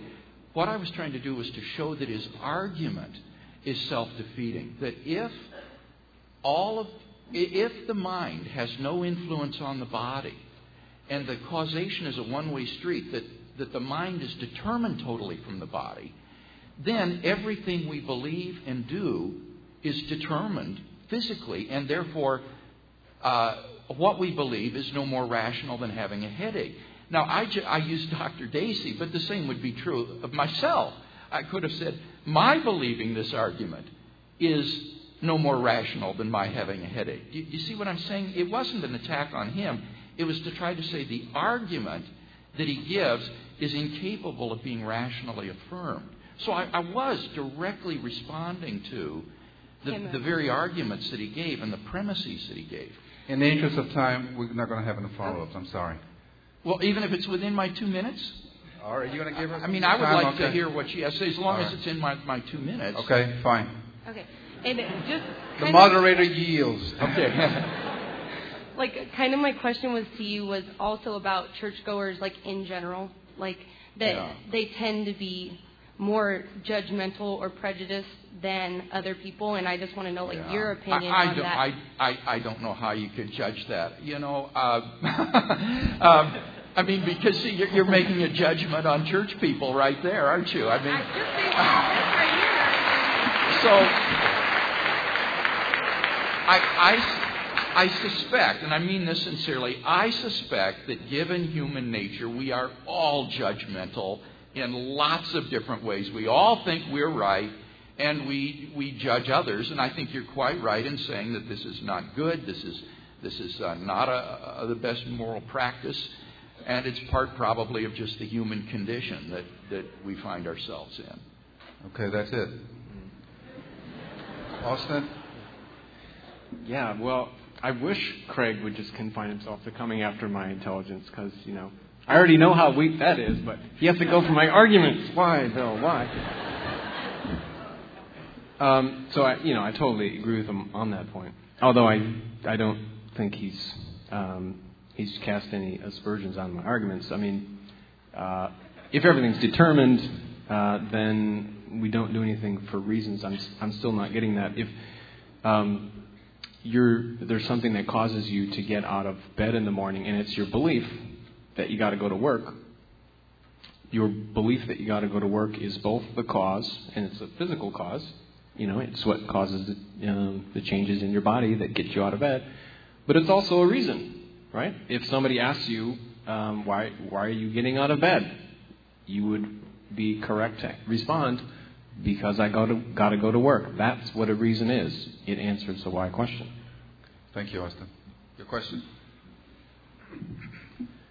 Um, the guy before me kind of took part of my questions, but I'm going to elaborate on it. Okay, you may sit down. No, no, no, go ahead. No, no, no, no, no, no, go ahead. Okay.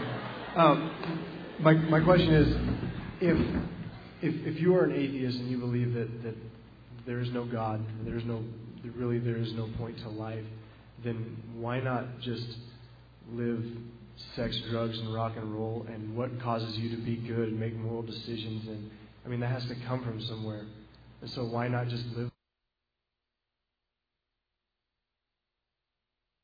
I'm going to start right now. See you people. what have I been doing here? I mean, why, like, why, why, my, my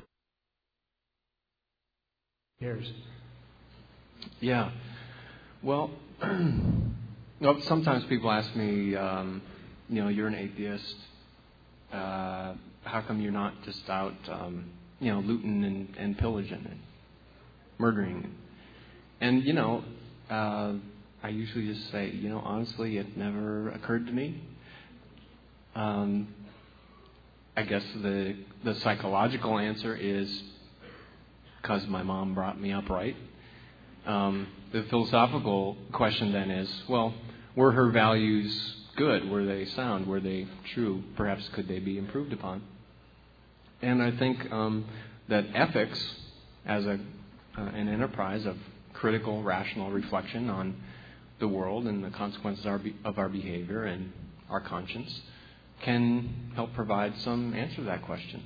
And so I, I would just urge you to, you know, look into the great uh, uh, writers in ethics, and some of them are in, in the in the Christian tradition, like Thomas Aquinas, his natural law theory, um, but others are, you know, quite squarely outside it, like John Stuart Mill, um, who's known for his uh, theory of utilitarianism, which might sound familiar to uh, Americans, especially, um, that the ethical life is promoting the good for everyone, promoting the, uh, everyone's well-being.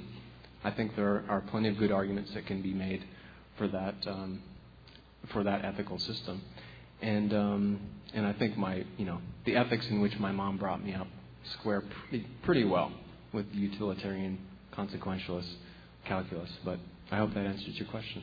Okay, thank you. Bill, get a response? Well, I think that what the questioner really hits on is that on atheism, there really isn't any basis for the humanistic ethics that Dr. Dacey wants to affirm. And I would commend his own book that he wrote with Lewis Vaughn. The chapter on ethics is very interesting because of its honesty. And it basically comes to an, a, a non conclusion at the end that they don't know what the basis is for affirming humanistic ethics. Because on the atheistic view, human beings are just animals. And why should you promote human flourishing rather than, say, guinea pig flourishing or even mosquito flourishing? What is it about human beings that makes them especially valuable or objectively uh, valuable? It's just, as Austin admitted, it's just the instilling of the residue of Christian culture in humanists from their parents and their upbringing. But on, on their philosophy, I can't see any basis for the affirmation of human value or objective standards of right and wrong. It seems to me everything becomes relative. Thank you. Your question? Yeah, I just want to say it's an honor to have you personally answer my question, so thanks a lot. Um, about the nature of faith. Uh, if I have the option, if I'm on a seven story building, I have the option to either jump off the roof or take the stairs. I would say it takes less faith to take the stairs and more faith to jump off the building uh, if I'm going to choose a worldview or a lifestyle, I, I want to minimize faith uh, as much as possible. So I guess my question is: Is faith a necessary inconvenience? And uh, is is what now? Is, is faith a necessary inconvenience uh, as far as like a belief system goes? As far as jumping off the roof would require greater faith than taking the stairs. So uh, why would I, if I subscribe to a belief that at the outset, like in the Bible, says this is going to require faith? I mean, faith is a is kind of built into the idea of theism or the concept of the Bible. So uh, um, why why not minimize faith right. if, faith and reason seem to be kind of like two ends of uh, of a spectrum? Okay, this is a really good question. Uh, because I agree with you. I, I, I tend to sympathize with the attitude you're expressing. But I think what you've misunderstood is the biblical idea of faith. The biblical idea of faith is not believing in something because you don't have any good reason to. Rather, the biblical idea of faith is not a way of knowing something. It is a way of trusting or making a commitment to something which you do know. So, to give an example, a few years ago I had eye surgery, corneal surgery. Before I did that, we did all the research we could to determine the best corneal surgeon in the United States. It was a man named Perry Binder in La Jolla, California. And once we had determined that we could have absolute confidence in his ability, then I placed my faith in him to cut my eyes and to go under the knife with him. Do you see the point? Sure. I Or would say that from his perspective, he wouldn't say, "Hey, come choose me," uh, and make sure you have a lot of faith. From his No, perspective, he he- would he say, "My would- credentials speak no. for themselves, so go ahead and choose me based on reason." Well, Right? he would he would give good reasons for thinking that he's a qualified surgeon. And I think in the same way God has given good reasons to believe that he exists so that rational, reasonable faith is available to every person. So don't think of faith as something that picks up where reason leaves off. Reason, I think, demonstrates to us that God exists. And then the question of faith arises. Given that God exists, are we now going to trust our lives to Him? Are we going to commit ourselves to Him as uh, His uh, children and servants? Uh, or are we going to separate ourselves from Him and, and go our own way? That's the real crisis of faith. It comes after reason has determined whether or not God exists. Thank you. Austin? Yeah, yeah, I tend to agree that um, faith is really just a shorthand way of talking about trust based on reliability. In this case, uh, the reliability of good reasons. Um, now, Craig is certainly not alone in thinking of faith this way, but of course, a lot of ordinary lay people don't understand it that way, um, nor do a lot of uh, theologians. And for example, the church founder Tertullian said, I, I believe because it's absurd. I believe precisely to the extent that uh, my reason cries out against it. Um, but notice that on, in Craig's view, um, you have the problem of what to do when reason fails. Um, that is, when the evidence, as I've suggested tonight, uh, stacks up uh, against theism rather than, than, um, than for it. Um, you might take a leap of faith, but the question is, which direction are you going to leap in? Um, as uh, Friedrich Nietzsche said, a casual stroll through the lunatic asylum convinces you that faith alone proves nothing. Okay, thank you. Your question? Yes, um, it's really uh, an honor to have you guys here. Uh, my question was uh, I believe that God is our creator of the universe and humans and everything else. Uh, is one question I had, and I'm really concerned, and is why do people say that we're from apes? I mean, I don't look like an ape. I mean, so I mean, how would you answer that, sir? I, I think you look great.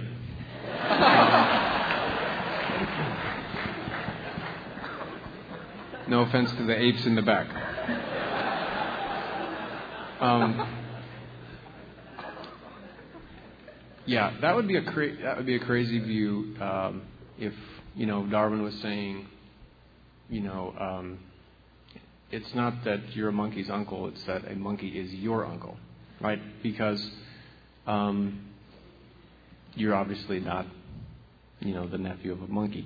But uh, that's not what Darwin's saying. What Darwin's saying is that um, modern apes and primates share a common ancestor with modern humans. Um, so, common ancestor with ancestor with chimps was maybe I'm not sure what the current estimate is right now, but between six and eight million years ago. That there was a branching on the evolutionary tree. Um, so, uh, and we are discovering new species all the time that exist on these on these branching patterns in the in the primate species. Um, so that's the Darwinian view. Does that sound any more plausible to you? That you share a common ancestor with uh, with chimpanzees? I want to know, like, why do teachers and everyone say that? Oh, we're from apes. You know what I mean? Why why can't they say that we're from something else? Why do they say that we're from apes?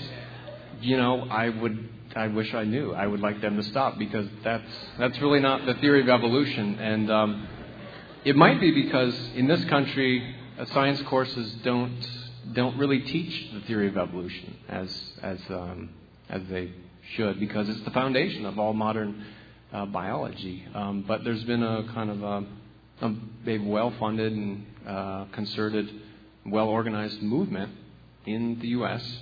peculiarly. You know, it's not going on in Europe, um, at least since the 20s, to sort of drive the teaching of Darwinism out of um, out of our public schools. And I I think you are uh, a fine product of that effort. Okay, that's it. Thanks. Bill? Well, I largely agree with what Austin Dacey has said. It's important for those who are going to criticize evolutionary theory that they first understand it. And it doesn't hold that we're descended from apes. It says that apes and Homo sapiens are both descended from a common uh, hominid ancestor. But of course, that is the question. Is that what the evidence indicates? And as I suggested, I think while the evidence does support microevolution within various natural kinds, the idea that all biological life is descended from a single celled primordial organism is an enormous uh, extrapolation beyond the evidence. I mean, just think of all the transitional forms that would have to exist for a bat and a whale to ultimately have a common ancestor. There would not just be a few transitional missing links, there would be literally millions and millions and millions of such transitional forms but they're not there in the fossil record. And so I feel that there is something deeply flawed with the mechanisms of current evolutionary theory, and that in this century we will see a quite different theory emerge to replace it. Okay. Thank you, Bill. Marilee? Good evening. And First of all, I want to thank you, gentlemen, for being here and also California State University. This is a great discussion, right? Give them a big hand. really. Thank you, Marilee. You're welcome. I'm one of the coordinators of the Poetry Jam on campus where uh, students and. No advertisement. No advertisement. Well, anyway. Your question? So, my question is um, how did the ancient historians describe the hair color and texture of Jesus' hair? Uh, and skin tone, so forth. Yeah. They, they, they did not. There aren't any uh, physical descriptions of what Jesus of Nazareth looked like. That was not something that was important to these biographers of Jesus. They were interested in his, his character, his sayings, and what he did, rather than giving a physical description. Now, I am aware in the book of Revelation, there are images of the exalted Christ in heaven that are described where it says something like his hair was like wool and his eyes were like fire. It's, it's a metaphorical description. It's not an attempt to describe the physical Jesus as he lived on earth. So don't be misled by people who would appeal to these uh, symbolic descriptions in the book of Revelation as though these were giving a physical description of Jesus of Nazareth. We, we simply don't have that for better or worse. So Jesus probably looked like a typical Jew of his day. He certainly wasn't a white, Western looking Caucasian. He would have been a, a Palestinian Jew and probably was quite unremarkable in his appearance, but we don't have any description. Thank you. Uh, no, no response. Okay. Thank you. Okay. Um, unfortunately, given the time, we're going to have to make uh, this question to Austin the last question. I'm terribly sorry. But we've had a wonderful time. And, uh, young man, here's your question. If there is no God, there would be no moral absolute, no right or wrong. If you believe this, how do we know what is right or wrong? I'm very glad you asked that question, and I think it, it cuts uh, to the quick some of the other points that were raised today. Well, oftentimes it's, it's thought that theism will, will help. You know, if there's a, if there's a perfect being, then um, values and right and wrong can kind of depend on on God. Um, well, people have thought about that possibility, and um, and they've generally come to the conclusion that it can't really work. And I'll just very quickly try to suggest why. I mean, think how how would it work? How would it be that uh, values, like the value of you and me, depends on on God? Could it be that God simply, you know, chooses? He just decides that humans are more valuable than, than ants. Well, that doesn't seem right because we don't suppose that if he were in a mood to, he could simply stipulate, you know, that, that ants are more valuable than humans or stipulate that a lump of coal is as valuable as a human. No, it must be that God recognizes something about us that is morally relevant. So maybe it is our, our capacity to suffer or our capacity to have plans and interests. Um, and that these facts, which are facts about us, are not facts about God. And so they don't depend on God for their existence. Um, you've probably heard that uh, the slogan, What would Jesus do? Um, I mean, it's a good question. Uh, maybe a, a, better question is, Why would Jesus do what Jesus would do? Um, I mean, it's not as, as if he was sitting around saying, um, Let he who is down with sin cast the first stone. Without, without sin. Uh, yeah, cast the first stone. It, it wasn't arbitrary, right? He had reasons for the moral decisions he made. Well, if the moral reasons that Jesus was working on are good enough for him, they should be good enough for us. WWJD, WJWD. That's a little bit hard to fit on a t shirt. Thank you, Austin. Bill? Well, I think that the questioner really makes a good point. In the absence of God, we are just animals, and animals are not moral agents. When a lion kills a zebra, it kills the zebra, but it doesn't murder it because that's not moral, it's not a moral action. And on atheism, we are just animals, just relatively evolved primates. And therefore, it's very difficult to see on atheism what grounds there would be, as you say, for absolute right and wrong or, or good and evil. By contrast, on theism, our moral duties are constituted by God's commandments to us. Thou shalt not kill, thou shalt not steal, thou shalt love thy neighbor as thyself. And because these commandments are rooted in God, they constitute our absolute moral duties. And these are not arbitrary, but these are rooted in the nature of God Himself as a holy and loving being. So I think theism provides a sound basis for morality where atheism provides none at all.